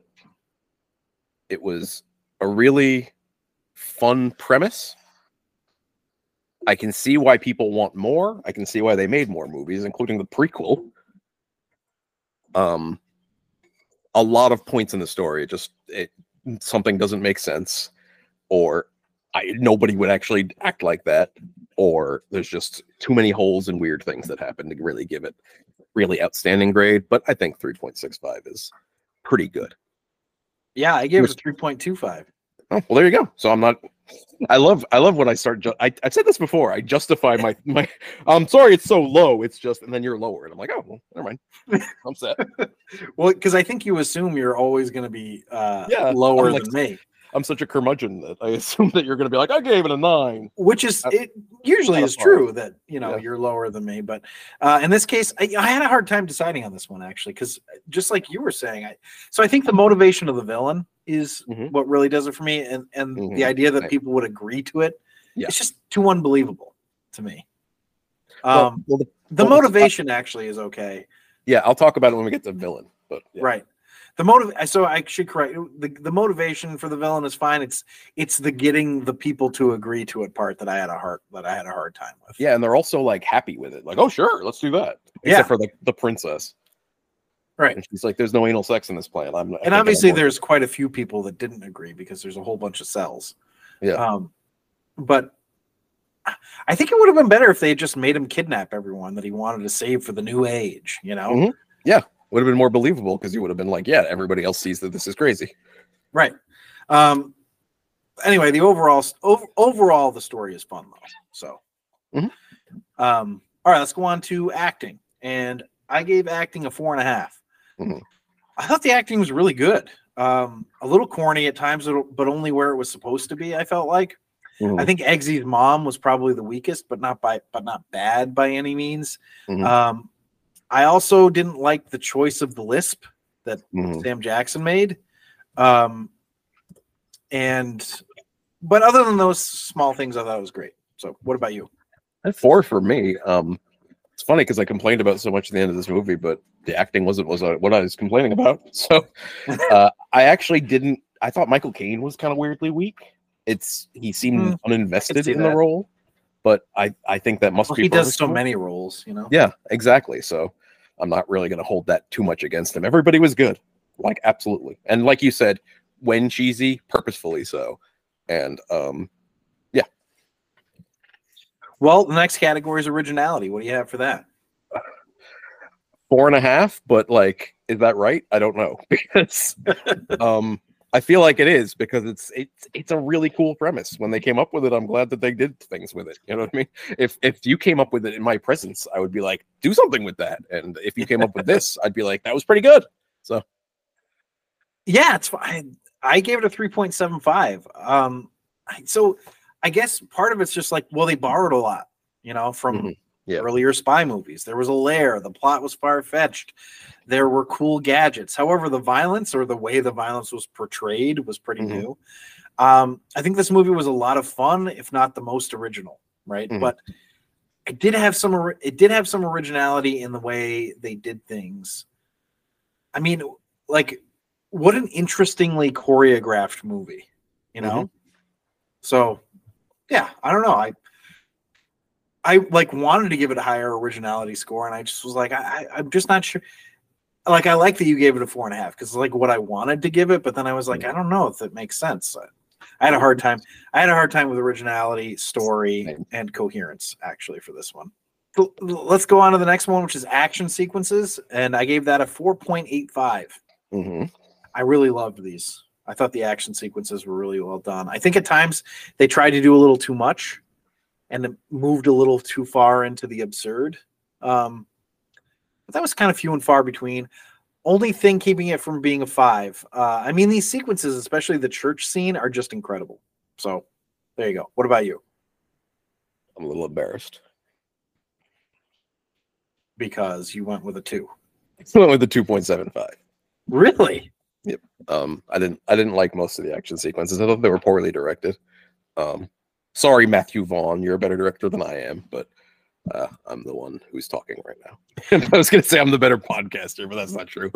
Um, I'm sure Uh, it he's might better if he cared to. Yeah, well, I mean, I don't know, but if he wanted to, I'm sure he would be. But uh, because like I've never put together a movie, but uh, yeah, the uh, it was like you said, it was in there. were they were always interesting, and they were always like uh, whoever choreographed it, they were probably told to go pretty over the top and crazy with it, which they did, Uh-huh. which is Yeah, they did. which is just well and good. And um, they were all very convincing in that, like, I don't know if I guess Colin Firth just became a total badass and learned martial arts for this. So okay, I kind of assume. I always assume, especially with older actors, that there's some kind of CGI going on, but uh, or But not for trickery. Colin.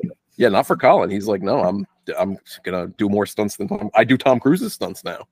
Um, uh, yeah, but and uh, but I just thought that they were they were too kinetic in a way that didn't work. Um, they were too jump cutty, and the only times they ever slowed down to like appreciate themselves was when something stupidly violent happened. Like something was cut off of somebody, and why were so many things cut off of other people? Does this Yeah. happen? There's quite this many dismemberments in general in life. It doesn't feel like that should be to me. Um, I'm extremely glad they didn't show Lancelot like the extremely graphic parts of his of of like half of his body, like the in section. You know, I didn't want to see his body in section. Thank you for not showing that. They just sort of cut away, which is good. Um, because I once saw in a textbook a uh, an animal's head in section, like cut right down the middle. Um, Ew. it's really it's really gross because you can still see the eyes or the one eye. Um, was it the left really good- eye? Was I don't know which- I don't know. It was Lee. It's what it's what happened to her. It's what happened to the plane. They cut her in half. Um. So yeah, the uh, and I thought that She that didn't showed, die in a plane, did she? uh, I think I think you're right. She was a car. You were thinking of Aaliyah. I was thinking of Aaliyah who died in a plane crash. So anyway, Missy Elliott would never have made that mistake. Um, No, never. I'm sorry. It was it was it was a bad. You know I why? but it It's was- because she's a super duper fly. yeah, it was just a misdemeanor though. It wasn't, Yeah. it wasn't a felony. But uh, so any what was I saying? Uh, So poor dumb. taste in poor taste in the decisions with the directing. It was it was like way too amused by its own violence in a way that didn't work for me. You know what's funny is as I was reading through the uh the end there, Mhm. I was thinking about that last scene where he's running through the corridors and everything, Mhm. and I didn't like it because it was always just like like people just kind of showed up and it was shooting, but Mhm. it was I don't know, it just didn't feel right. Um, and I was thinking about that even when I was talking about my 4.85. Mhm. I liked it more than you did, so I'm not going to go down too far here, but I think I'm going to go go down because I kind of forgot how much I disliked that. Um, so I'm going to go 4.5. Okay, I mean different perspectives. It worked. It's- It's fun, you know. Something works Yeah. for you, didn't work for me, and like I was like appreciating a lot of the facets of the fight. Is you know what? The, each fight scene was kind of a microcosm, a synecdoche, if you will, of the entire movie experience, and that there were parts I definitely liked, um, and there were a lot of things that I was just going, no, stop it. I used to live there, You you lived in Synecdoche, New York. close to S- Synecdoche. Yeah, You and Philip Seymour Hoffman. exactly. Nicely done. Uh, no, just ju- just Charlie Kaufman and me. Oh, Um, okay, fair. Both of them are. Yeah. uh, well, one of them was there, but they brought Nick Cage. Okay, okay. so it was it was actual Charlie Kaufman and Nicolas Cage. Got it. Right. Yeah. Understood. Um. So let's go on to the next one, which is chase slash fight scenes. What do you have for that?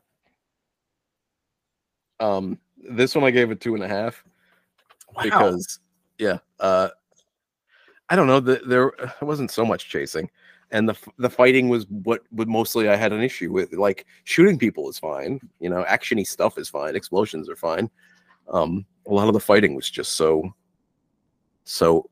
I mean, not even over the top. It was like under the top. I don't know what it was exactly. It was it was it was too much, but also like no, just no emotional stakes to it whatsoever. Didn't care for it. So I assume you went higher. Yeah, I gave it a 4.75 because I really liked it. Okay. I uh I mean I felt like it was, they were really well choreographed. I'm thinking of the fight scenes like um Colin Firth in the yeah, bar call it in the pub and the the church. Yeah. Yeah, still didn't work. and for the me. church. Yeah, I thought They- both of those were really well done. They were so over the top for me that I was bored. I was both bored and disgusted. So nice. The pub scene too?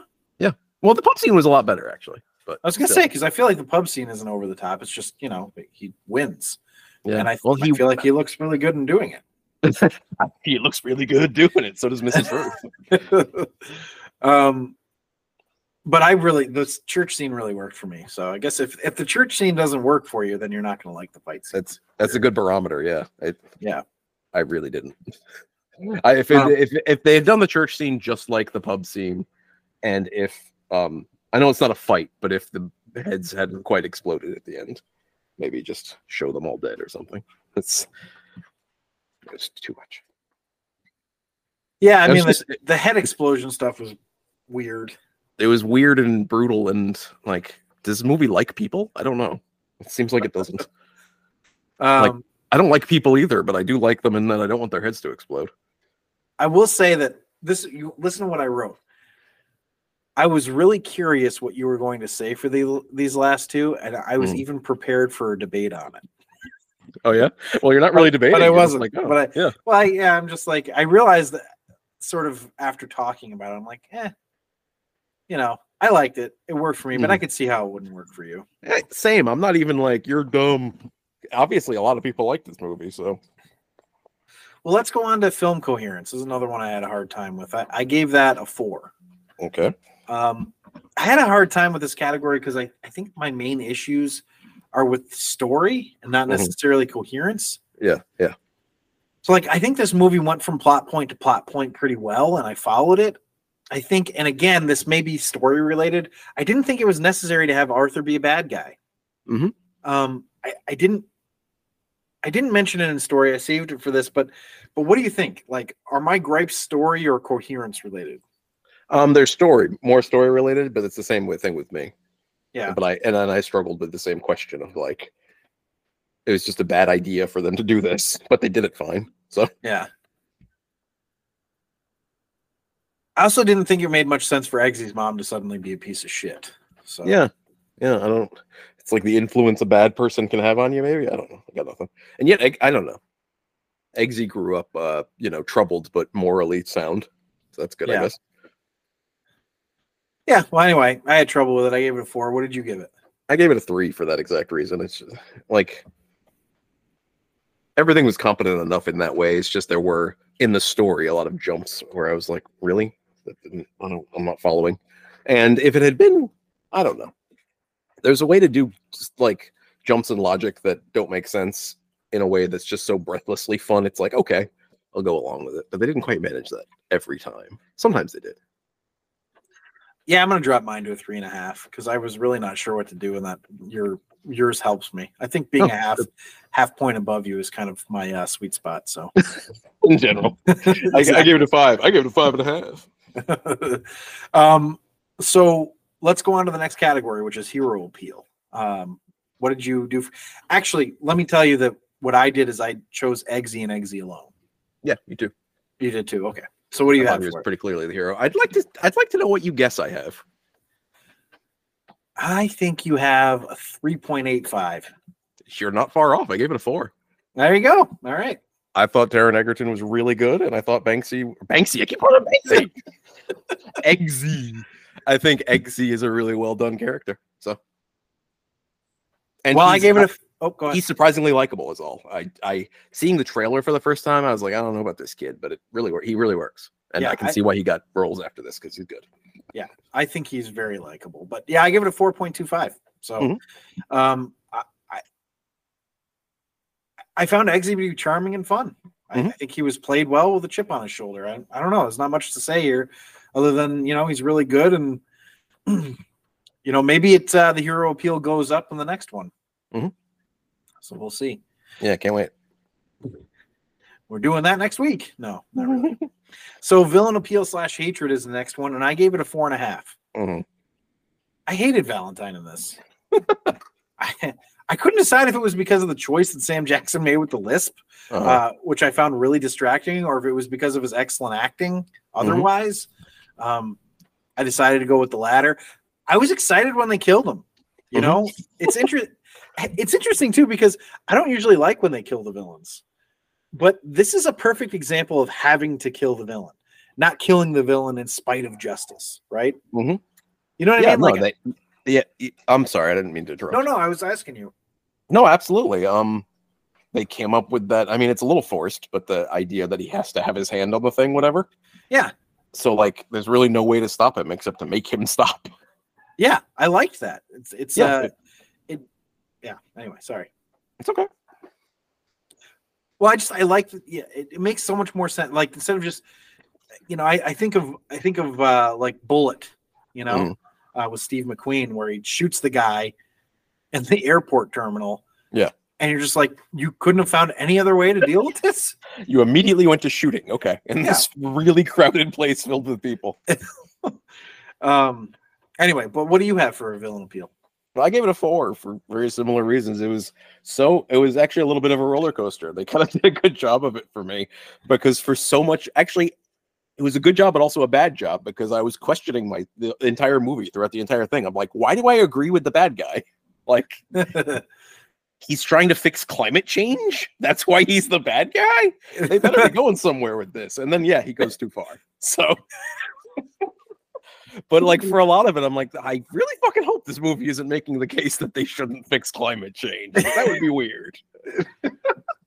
but uh no, fortunately they do not make that case exactly. I'm not really Kingsman doesn't really ha- they, they don't really have a solution to climate change, but of course they didn't set out to to get one. So right. They're like, we're just trying to stop a genocide from happening. Yep. and that's fair, you know. Yeah, I think that's pretty fair.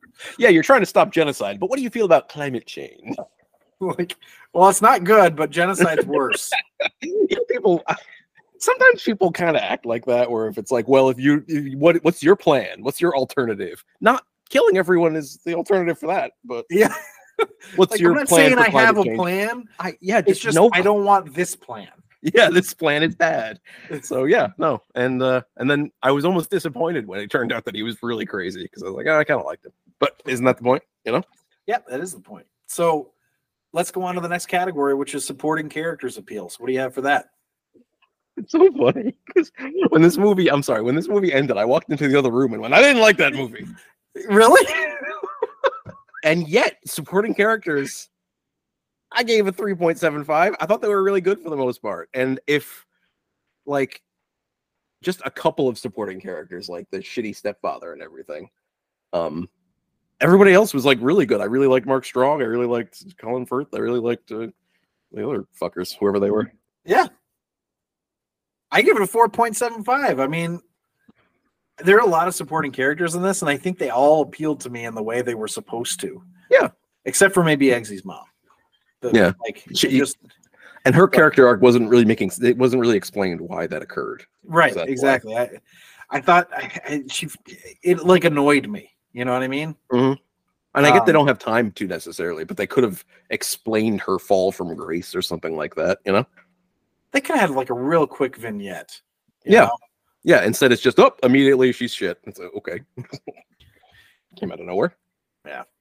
But yeah, Galahad, Merlin, Ruby Yeah. were all great. Dean and his goons were fun. Um, Eggsy's Oh, yeah. friends were good. Yeah, Eggsy's friends were good. Even the other kids in the program, even the bullies, they were all they were supposed to be shitty Right. bullies. And Roxy and they was were. good. Yeah. and Roxy was good.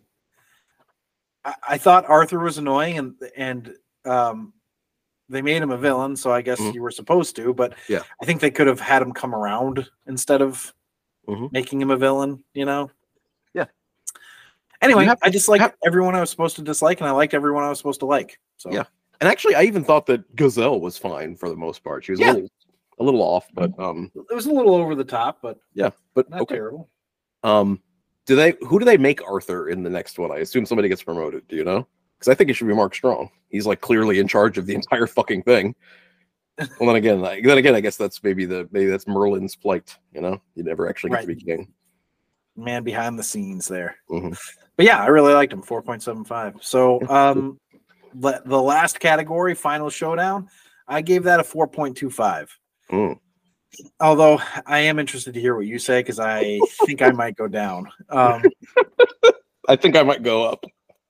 well, I'm taking the final showdown as being when Eggsy has to go back in after everyone's head gets blown off. Okay. Yeah. um, which is not a sentence you say often. So Yeah.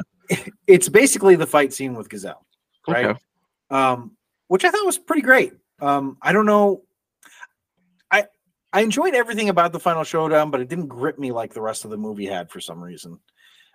Um, I, you know, I don't know. There was just something about it that didn't it didn't feel quite right to me. Which is why I'm like, I, I sort of want to hear what you're gonna say because I might it might elucidate it for me. So what do you have? Well, this, I mean, I'm considering the to be the final showdown almost all of when they're in like the base there, the secret base. So, like, You always go real big with the final showdown. it's what I feel. I it's probably not fair. Maybe I'll try to s- s- settle it down a little bit. Maybe from like, would it be fair when he basically? I, to me, it's the final showdown is when the the villain fights the hero. I guess so. Although in this case, that would if that were the case, it's just the moment that he shoves, throws, you know, javelins Gazelle's leg through his heart. Yeah. Um, Yeah, So- right. Well, going really small like you, it would be you know like a three ish, but I gave it a two because wow, a two. the entire it was so it was it was exhausting. It was like this is too much Meandering, yeah. And it's taking forever. And like, can we just get to something emotional and striking? And can we see Eggsy win? Well, that's what they did at the end. Emotional and so- striking. Yeah, that's true. So Well, I meant the very end. yeah, the very end because they yeah. Um. anyhow, uh, ignoring that since that's not part of the final. that's the final showdown. It's Eggsy versus versus, butt- versus versus Princess's asshole. butthole. Yeah. Um. Eggsy versus butthole. Um. So- Jesus Christ. Ignoring that, which I fucking hated. Um. Yeah, I would. I'm gonna put it up. Um. I'll just. I'll just like. I'm not gonna do quite as focused as you did, but I will cut it down a lot and say move up to like a two. Are you going to use Gazelle's legs to cut it down? I'm going to use Gazelle's extremely sharp blade legs to cut it down to a 2.75, right down the middle. Right down the middle. You can see one side of either side of the 2.75. Well, you clearly liked this movie less than I did. Yeah. Um, because However, I feel like I liked it more than I did. I know That's how I exactly what feel. you mean. So it's funny because like when you when we talk about it, you know, it always kind of makes it more clear to me. Mhm. Because like when we were talking about it, I'm like, oh, maybe I didn't like it as much as I thought I did. And you're like, oh, maybe I liked it more than I thought I did. Yeah. So fair, I guess. Well, let's see where it ended up. Because that's the whole rank. It got a Mm-hmm. 76.9. That's not a bad score. No, it's uh pretty firmly in the middle-ish, maybe. It is 0.1 higher than Aquaman, Hmm. which I know you would disagree with, but I agree. And it's below Fifth Element, which I also agree with. I'm not I'm not super annoyed at those at that place for, for it, especially given that I probably like it far on the lower end of what people generally like it. And we're kind of like we're trying to appeal to the masses to an extent, you know, rather than kill them, Rather feel- than tell them, yeah. appe- appeal their heads off of their bodies. Um, Hey, that's- Valentine, let's go appealing. Yep. Anyhow, so yeah, All right. Well, thanks everybody for listening. If you'd like to see an updated list of our rankings, you can see that on our website at the rankwithjohnandzac.com. Uh, consider becoming a patron on Patreon at, our at uh, our site slash the rank podcast and listen to these episodes before anybody else. Um, also engage with us. You know, we asked a few questions in this episode. You can answer us at our email at the rank with John and Zac at protonmail.com, or you can find us on X or uh, threads or Instagram or TikTok, any of the stuff. Not Facebook though. Fuck Zuckerberg, except for Mhm. threads and Instagram. That's okay. um, either way, check us out tomorrow, and then next week when we're ranking the next movies in our Best Picture series, which will be for the 2023 Best Picture nominees. And since we don't know what the nominees are right now, um, I don't know what movie to tell you will be coming first, but we will get them all out before the telecast on March 10th. For the next episode of our action movie seri- series, join us in two weeks for Point Break, the 1991 action movie starring Keanu Reeves and Patrick Swayze, and directed by Kathryn Bigelow, which I did I not realize. Weird, Um, right? Best director. So, Mhm. okay. Yeah, this is like a cinematic classic, I think. Well, I'm looking forward to it. Surfing, you know? Surfing. I'm looking forward to it. Pause. Surfing. All right. Well, goodbye. Aja.